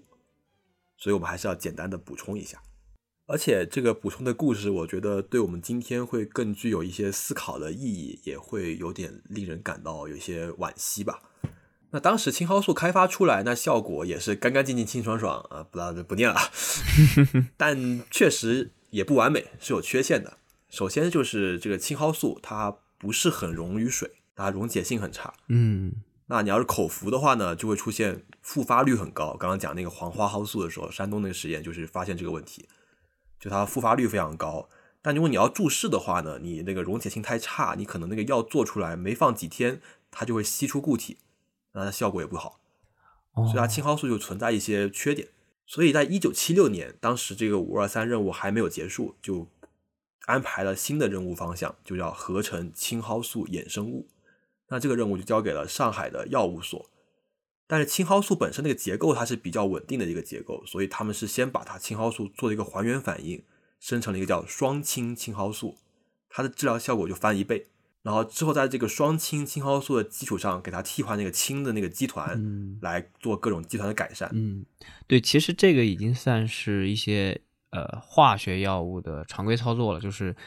微调它们的结构，让它们能够适应各种的储存环境，或者说注射方法，或者说给药方式，还有提高疗效。对对对，还有一些提高疗效的东西，就是增强它们在人体里面的半衰期啊，也就是在人体里面停留的时间长短啊什么的。是的。于是，在短短几年之内，就是上海药物所的李英团队，李英也是一位女性科学家，他们就合成出了一个叫蒿甲醚的一个物质，它这个效果是青蒿素的六倍。蒿甲醚就对，蒿就是青蒿的蒿，甲就是甲乙的甲，醚就是那个乙醚的醚，它应该是加了一个一个醚的基团在上面。嗯，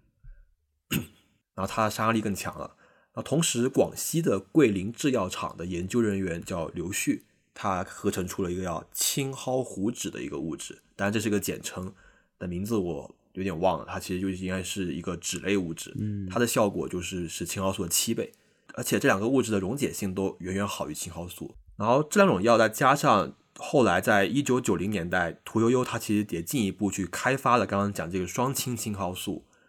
基本上这三种药物就组就组成了如今抗疟最有效的药物。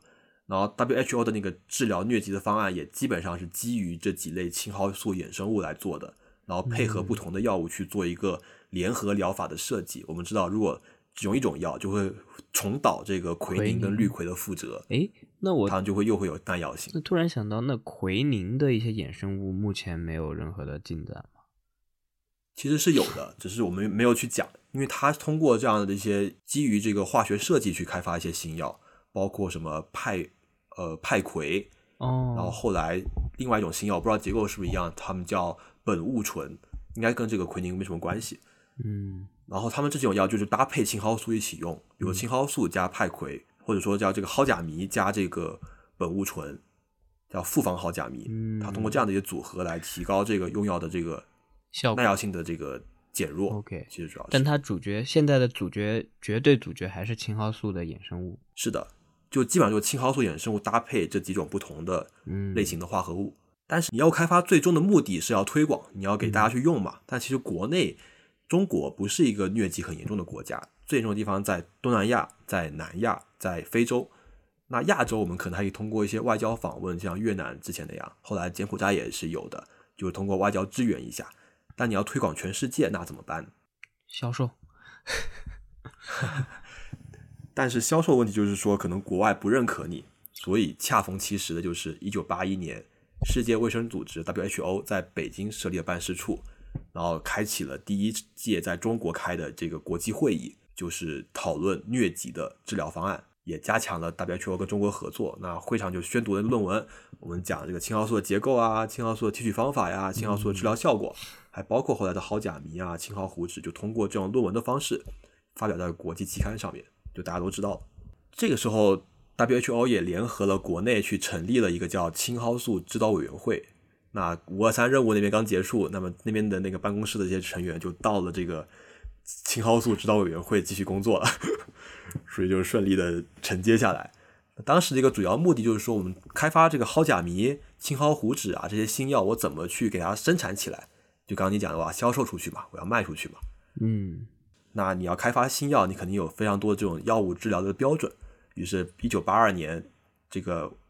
委员会就联系 WHO，请来了一个第三方的一个专家，就来自美国 FDA 的一个一个调查员，来中国调查这个药物生产的这个可行性。嗯，可以拿到 FDA 认证，这样啊其他国家可能就更容易认可。类似这样子。然后当时这个药厂的生产会基于一套叫 GMP 的一个标准嘛，科头应该比较熟悉，对对对，GMP Good Manufacturing Fact，简称 GMP，它叫良好生产规范。对对，就要求你的生产环节每一步都要做非常详细的记录、签字，然后确保你每一步的这个工作把这个危险性降到最低。那当时的这个蒿甲醚跟青蒿糊脂主要就在昆明制药厂跟桂林制药厂去生产，就把调查员带到了云南跟广西来调查。于是乎，这个 FDA 的调查员一看，哐哐哐提了十几条问题。哎呦喂，你这个蒸馏水不够干净啊！哎呦喂，你们这个建筑结构不符合实验室安全啊，通风不好。还有，哎呦喂，你们怎么消毒就拿开水烫一下就行了吗？这跟那个解剖专家是一一一一家的呀！哎呦喂，那当时委员会一听就懵了呀，这这咋办呀？那这样吧，这样吧，我们也不一定要在云南跟广西生产嘛，你来看看我们上海国内条件最好的制药厂，你看行不行？结果还是不符合 GMP 标准。我觉得这个可能是一个提暗示，就是其实在此之前有一些时候，药物有一些毒副作用，或者说一些嗯不好的影响，其实并不是药物本身，而是因为生产过程中的一些东西导致的。有可能是的。所以刚刚我们之前讲那个青蒿素二号最开始去做亚碘药物的时候也是有问题嘛。嗯，然后你在想，就十年前你开发药物的时候，还是要牵着狗去做这个，去市场买狗去做动物实验的。所以就国内的整一套这种各种包括开发药物啊，包括制药的这些流程，就还当时是没办法跟国际接轨的。那怎么办呢？那你方案一，也就是说我国内自己建立符合这个 GMP 标准的生产间，但是这个时间周期就很长，你要建，嗯到到审批大概要三到五年的时间。那方案二，那我就是跟国外的一些单位去合作吧，那我把药给国外去去生产，那他们生产出来就可以直接可以利可以推广利用了。嗯，我觉得这也是为什么在那个年代大家更信任所谓的进口药呀什么的原因，确实是因嗯为当时嗯国内的这个制药工艺啊，或者说制药的制药的行业可能还在刚刚起步，但是在现在这个年代，我们已经完全不能说超超越吧，就至少是跟美国所有的药厂的这个 GMP 要求什么都能够达标了。是的，现在肯定是不一样，但是当年在四四五十年前那个时期，它确实还是有很大的缺陷的。嗯你也能看到中国的速度还是挺快的，它就是很快能达到跟国际接轨的一个标准。那当时其实就是两套方案是同时进行的，一方面国内肯定要提高这个 GMP 生产的标间，另一方面就是说我尽快跟国际做些合作吧，那我可以把药物推广出去。所以 WHO 就联系了一个美国的研究所，跟这个中国做一个对接。但是这个合作就谈了很久，就是大家互相拉扯，因为中美关系也刚刚开始恢复，然后其实大家互相之间是会有一些芥蒂的。比如说美国说啊，你要合作，那你就别在别的国家搞实验啊，因为当时李国桥他们团队已经开始在柬埔寨做一些临床实验，然后去救助那些东南亚的一些那些患者。那中国说这个药我们自己做的，我们一次实验不能给你带太多，我要亲自找人带给你们，要监管你们这个这个药物生产的过程，不要把我们这个机密给窃取掉了，把成果窃取了。所以，其实你现在站在第三方的角度去看的话，其实两边都是会也没有什么对错之分了，但是它确实很耽误时间，一下子慌两年半就过去了，然后这个合作没谈下来。但是你还记得我们前面讲的这个七七年发这个结构的文章，跟八一年发那一系列的这个青蒿素文章吗？嗯，对，那你文章一发表，就等于技术公开了，那就没有了这种自主创新性，它就不能去申请专利，所以说就没有形成一个保护的效果。所以你的结构啊、提取方法呀，其实这边合作没谈下来，另一边西方国家已经都知道了这个青蒿素的一个结构跟提取方法，并且也开始用他们更先进、更成熟的技术，快速的开展了这个新药的研究。这这这个听起来是一个很无奈的故事，但是它却很现实。对 是的，所以在一九八五年的时候，这边中国官方还在跟美国谈这个研究所谈判的时候，美国另一家研究单位已经在 Science 上发表一篇非常详尽的综述，青蒿素和它衍生物来自 China 的这个抗疟神药，效果 very good 呀。那短短几年，各国的这个制药厂就开始了开发青蒿素的合成、制备，甚至还有一些后来做这种生物合成的一些方法。那国内这样一看，那自己的技术跟不上啊，那我们要加快推广我们自己的青蒿素，然后从中获取到一些不管是经济效益也好，或者说我们的一些呃这种科研效益也好，那就还是只能去国外找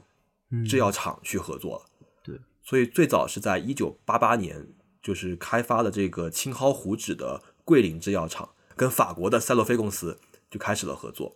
主要就是国内提供原料，然后赛洛菲来生产科研，然后卖给各个地区，甚至卖卖给这个 WHO。嗯因为当时青蒿糊酯已经被建议作为这个脑疟型病人最佳治疗方案了。这个很难得，这个算是什么？算是 license out，就是授权给其他药厂去帮助生产。这个在现在，嗯，在现阶段其实已经是个很难以见、相对难见到的东西了，因为现在相对来说是反着的，更多的是我们国内的一些药厂在生产国外的一些药物。对，但当时就是因为一方面资质不够，然后另一方面我们也只能提供一个原材料。你要因为因为你国内做的药可能国外不认可，你也卖卖不出去。然后其实这也是当时最早的一批中国药厂跟国外做的药厂的一个合作。那当时我们也讲了，就是我们前面也说了，一种药物是会出现耐药性的，那最好是有这个联合用药。所以刚刚提到的一个开发的这个叫苯戊醇的这样的一个药物，其实这也是一位女性科学家团队开发出来的，就是它比例其实非常高。那大家用苯戊醇跟蒿甲醚组成一个叫复方蒿甲醚的这样一个药方来去推广。但是这个也还推广不出去。所以说，在一九九四年的时候，当时研发出这个苯戊醇的团队，也就是研发出了复方蒿甲醚团队，军事医科院就跟瑞士的气八加基公司合作开发，中方也是提供原料跟前期的研究成果，然后这边七八家基公司就进一步的去生产跟科研，最后分给中方百分之四的这个净销售额。就这个数字听起来可能也不算很多，但是其实在当时国内的那个制药厂环境里面，这是以当时最大的一单新药开发的一个一个单子了，因为它每年能获得大概七百万美元的一个收入。那已经很多了，应该在那个年代。是的，在九零年代的时候，你想我们刚出生的那个年代，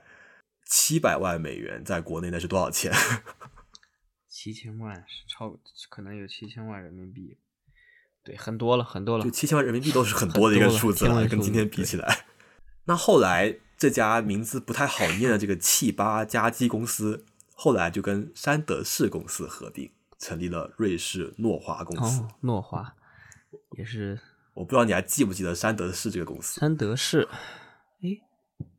我隐隐之中是不是做食品的那个公司？我们第二期讲 LSD 的时候提到过，就是他们公司开发的 麦角酸 LSD。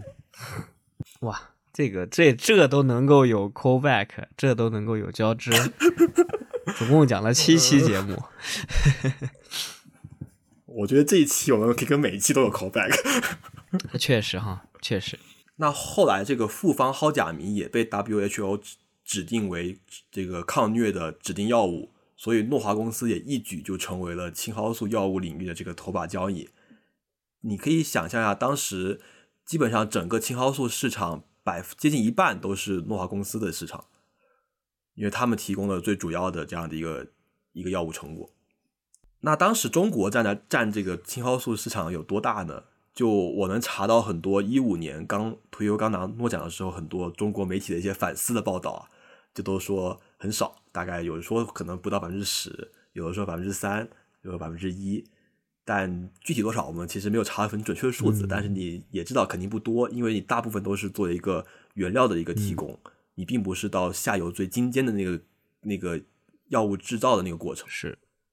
当然，其实一些近两年的行业评估的报告里就说，其实除了诺华公司跟前面讲的赛洛菲公司。已经有越来越多的中国公司加入到这个青蒿素的这个市场里面了，包括昆明制药的昆药集团，还有刚刚讲的桂林制药厂，然后包括什么科瑞南海、广西仙草堂，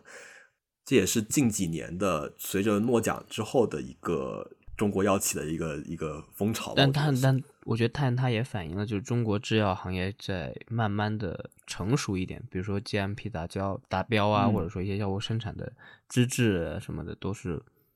确实是需要过程，但是是越来越成熟的一个趋势。对，然后我还查了个挺有意思的一个信息，就是关于那个青蒿素相关的专利的。最开始我也是查到一五年的时候那个报道，就当时就说青蒿素的专利国内都非常少。那确实也是，你可以看到这张图，这张图不同颜色展示就不同国家的这个专利的数量。蓝色这个蓝色中国，在两千年以前就基本上没看到中国国家的嗯那个。就中国单位申请的这个专利，但两千年以后，你可以看到中国的那个申请专利的数量是疯狂的上升的，然后到了这两年已经是世界第一的这个专利数量，尤其是在一五年前后，那个也是一个很大的一个增长量的一个趋势，应该能看到。是，我觉就是这个专利背后肯定就是市场经济啊，或者说一些收益的影响。这个，但这个本身也是。挺，大家也挺跟风的。说实话，就是嗯，是有这种成分在里面。因为如果不是获奖这个事件出现的话，很多人可能不会把关注的目光放到青蒿素或者说相关的研究啊、药物提取上面，还有专利申请。对，是这样子的。但怎么说呢？我觉得它也算是个好事吧。就是至少你的一些生物制药的一些方向会被它这样一个青蒿素的药物给它带起来一些。嗯，对。但其实。我不知道，但有意思是，其实这个从侧面也考，也也也在说明一些事情，就是说这种奖项也好，媒体也好，或者说这个市场的舆论导向也好，它其实对科研还是有影响的，对技术进步、技术发展肯定是有很大的影响的。呃，当然你也能看到，就是虽然近几年国内的企业在做一些追赶，但是我们也知道生物药物的这个开发它周期很长，所以说你后未来不管是青蒿素还是其他的新药，它的那个能做出什么新的贡献出来，我们只能说拭目以待了。那关于青蒿素的话，其实除了说抗疟疾，那确实也有很多研究在做一些其他方向的研究，比如什么能不能抗癌。屠呦他们也有做一些治疗这个红斑狼疮的这样一些疾病，当然这些很多都处于一个正在研究的阶段了，没有完全成熟，我们不能随便说它就是有这样的一个效果。嗯、对，这个听起来挺挺有意思的，就是，但是祝他们成功。得拿数据说话吧。当然，我们最后还是扣一扣我们最开始提了，就是说青蒿素的发明它给我们带来了什么？我们刚刚也一直在讲，它对疟疾的效果非常好。那为什么屠呦呦会因为这个抗疟这个事情就拿诺奖呢？我们可以看下最后这张图，就是青蒿素的死亡人数这个图片。它上面这个图是讲的是呃五岁以下的儿童的死亡死亡数量，下面就是五岁以上的这个儿童跟青少年跟成年人的死亡数量。你看那个横纵坐标的那个值，儿童大概最高就是零，刚刚讲零五年那会儿有大概一百万的儿童每年死亡，然后成年人大概有七十万人死亡，但是也刚好就是零五年这个时间点刚好是一个拐点，就那会儿 WHO 刚好把青蒿素作为一个非常好用的一个药物，作为一个来指导用药，那么导致你可以看到整个死亡率就是明显的往下降，而且降的是非常快的。而且它有就是有一个明显的峰值。出现在了零五年，然后零五年之之后就是一个下降的趋势了。对，而且你看到可以从八十年代开始，绿色是东南亚地区，还有南亚地区，嗯，然后你能看到明哦显的它们是在持续在持续在降低的，是的。所以你可以看到青蒿素药物很早的利用，它让这个南东南亚地区也有非常好的一个帮助。嗯然后后面红色是非洲地区才开始，到后期才开始，最近这几年用的比较多。当然，青蒿素有没有抗耐药性啊？这个其实也是在零九年就有报道过，在东南亚发现有一定耐药性。但这个有问题其实更多的是因为有些制药厂它会自己单独去生产一些纯的青蒿素去用药，导致说没有按照 WHO 给的那种联合疗法那种方式去用，对，然后就导致了耐药性会变得更严重，这是一个比较重要的因素之一吧，可以这样说。所以说，未来青蒿素会不会步这个奎宁的后路，我们也是不知道的，也是个未知数。嗯，但是相对来说，如果这个疟疾它未来越来越少的话，可能会不太会出现这种问题吧。嗯，确实是的。像我们国内刚刚也提到过的，在二一年就已经宣布消灭疟疾了。那我们最后最后再回到我们开始提到的那个问题啊，就是为什么是屠呦呦拿了诺奖？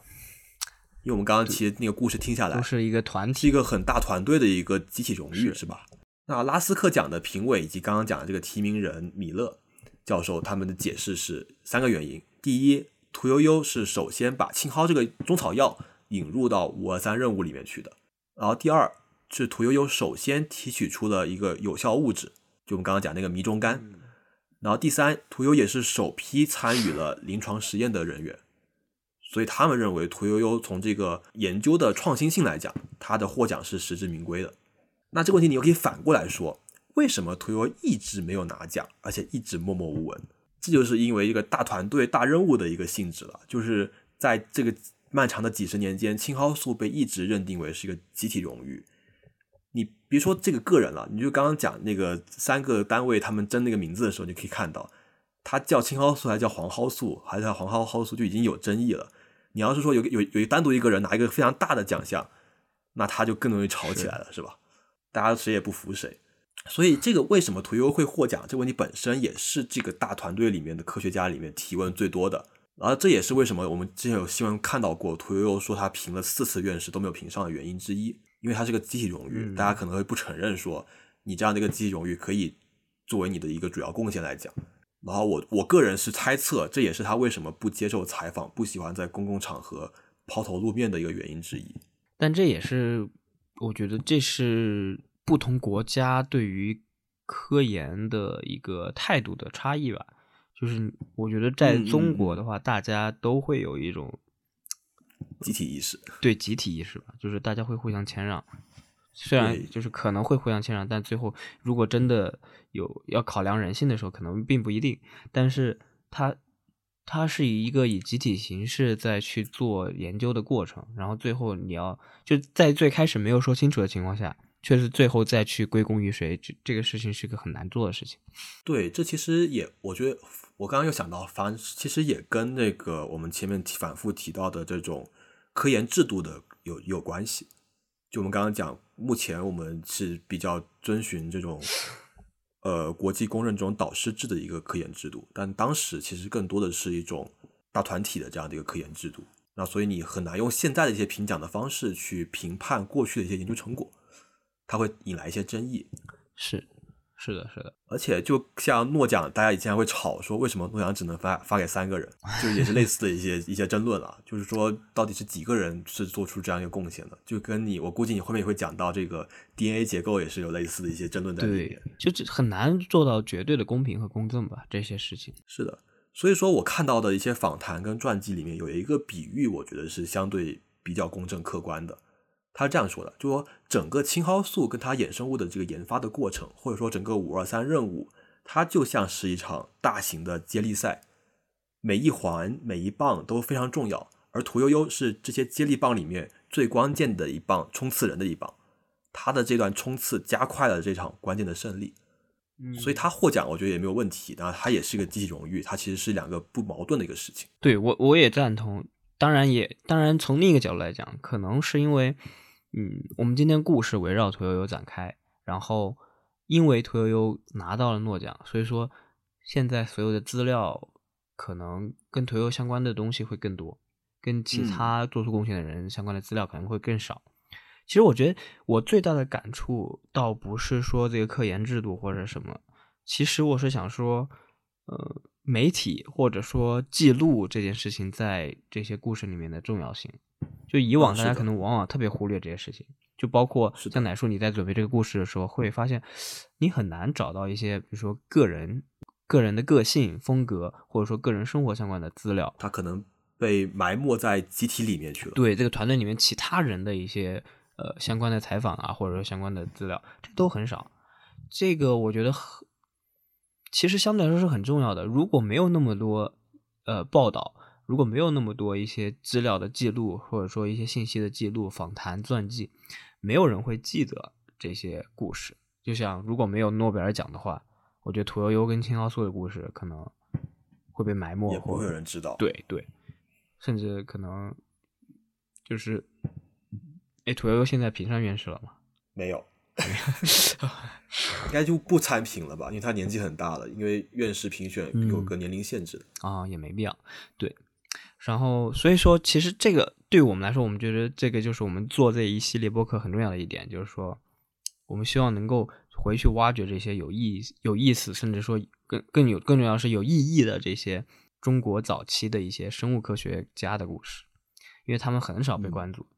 尤其是我们会提到一些罕见的人名，就像我们上次呃讲袁隆平的时候那些那些人物的名字一样，还有包括屠呦呦这一次，包括我们可以看到有一些其他的人民，他的一些学弟啊，他的学生啊，或者说一些参与这个研究的其他的单位，他们都是值值得被记住和记录的。呃，说到这，我觉得可以推荐大家看一下，如果对整个这个青蒿素研发感兴趣的话，有一本访谈录，它其实是采访了整个五二三任务里面的大概二十多位参与者的一个访谈。呃，它是一本叫《五二三任务与青蒿素研发反唐录》，它里面就会讲非常多每个人亲历者的一些故事，然后你会发现，其实每个人他们之间，就包括刚刚讲的，有些科学家他对屠呦呦是会有一些不能叫怨言吧，就会有一些觉得自己的成果没有被大家承认的一些呃我我觉得这个情绪和这个心思肯定是能够理解的，毕竟对对毕竟他们也付出了，但是他们没有说得到就是平等的对待吧，或者说足够的重视吧。是的，是的。然后当然，其实还有一些工作人员，就是刚刚其实也提到过的，就是五二三的那个办公室的那些人员，他们其实是起到一个有点像项目管理那样的一个、嗯一个工作这个职位，他其实会对接不同单位之间的一些联系。其实这也是一个非常重要的角色。对，其实其实这种也很重要。对，就像我觉得这个其实其实从这个角度来讲，呃，中方和西方的其实差异还挺大的。举个例子，就是大家之前会关注奥本海默这个电影，其实，在奥本海默那个项目里面，奥本海默虽然是一个科学家，但他更多的是做一个项目管理的身份存在，他去协调所有不同身份、不同背景的科学家去协作。然后，但在我们这些故事里面，比如说屠呦呦，他是一个。相当于他是一个先锋的工作者，他是在承担最重要的那一项工作，但是我们不会去管，不就是说我们没有去聊，或者说资料没有记录背后的那些去管理这，就像我们刚刚说的五个大方向，不同的方向是有不同的人来做，但是最最后在背后统一协调这五个方向，所有科学家上百家单位，然后可能上千上万个科呃参与人员。这个协调工作其实也是很难的，然后是谁去做这些事情，这些东西可能都很难被记录下来，说很难被人了解。就是我们会后面也会尽力的去拓展更多类似的故事，让大家了解更多的有我们我们觉得可能有意义、有价值，然后包括也有意思的故事。对，就如果大家有其他想知道的一些生物科学，不管是国内的还是国外的一些科学家的故事，都可以给我们发评论来给我们提建议。那也欢迎大家给我们点赞，然后也欢迎大家给我们转发给你身边同样感兴趣的朋友们。你的支持是我们更新的最大动力。对，你可以在主流的中文播客平台找到我们，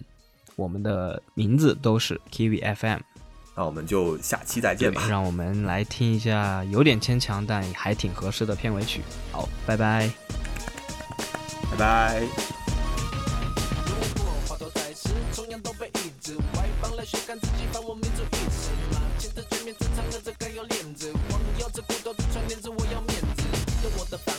写一部历史没什么别的事，跟着我年轻个子，神游单轨过气够，神游单轨过气够，看我这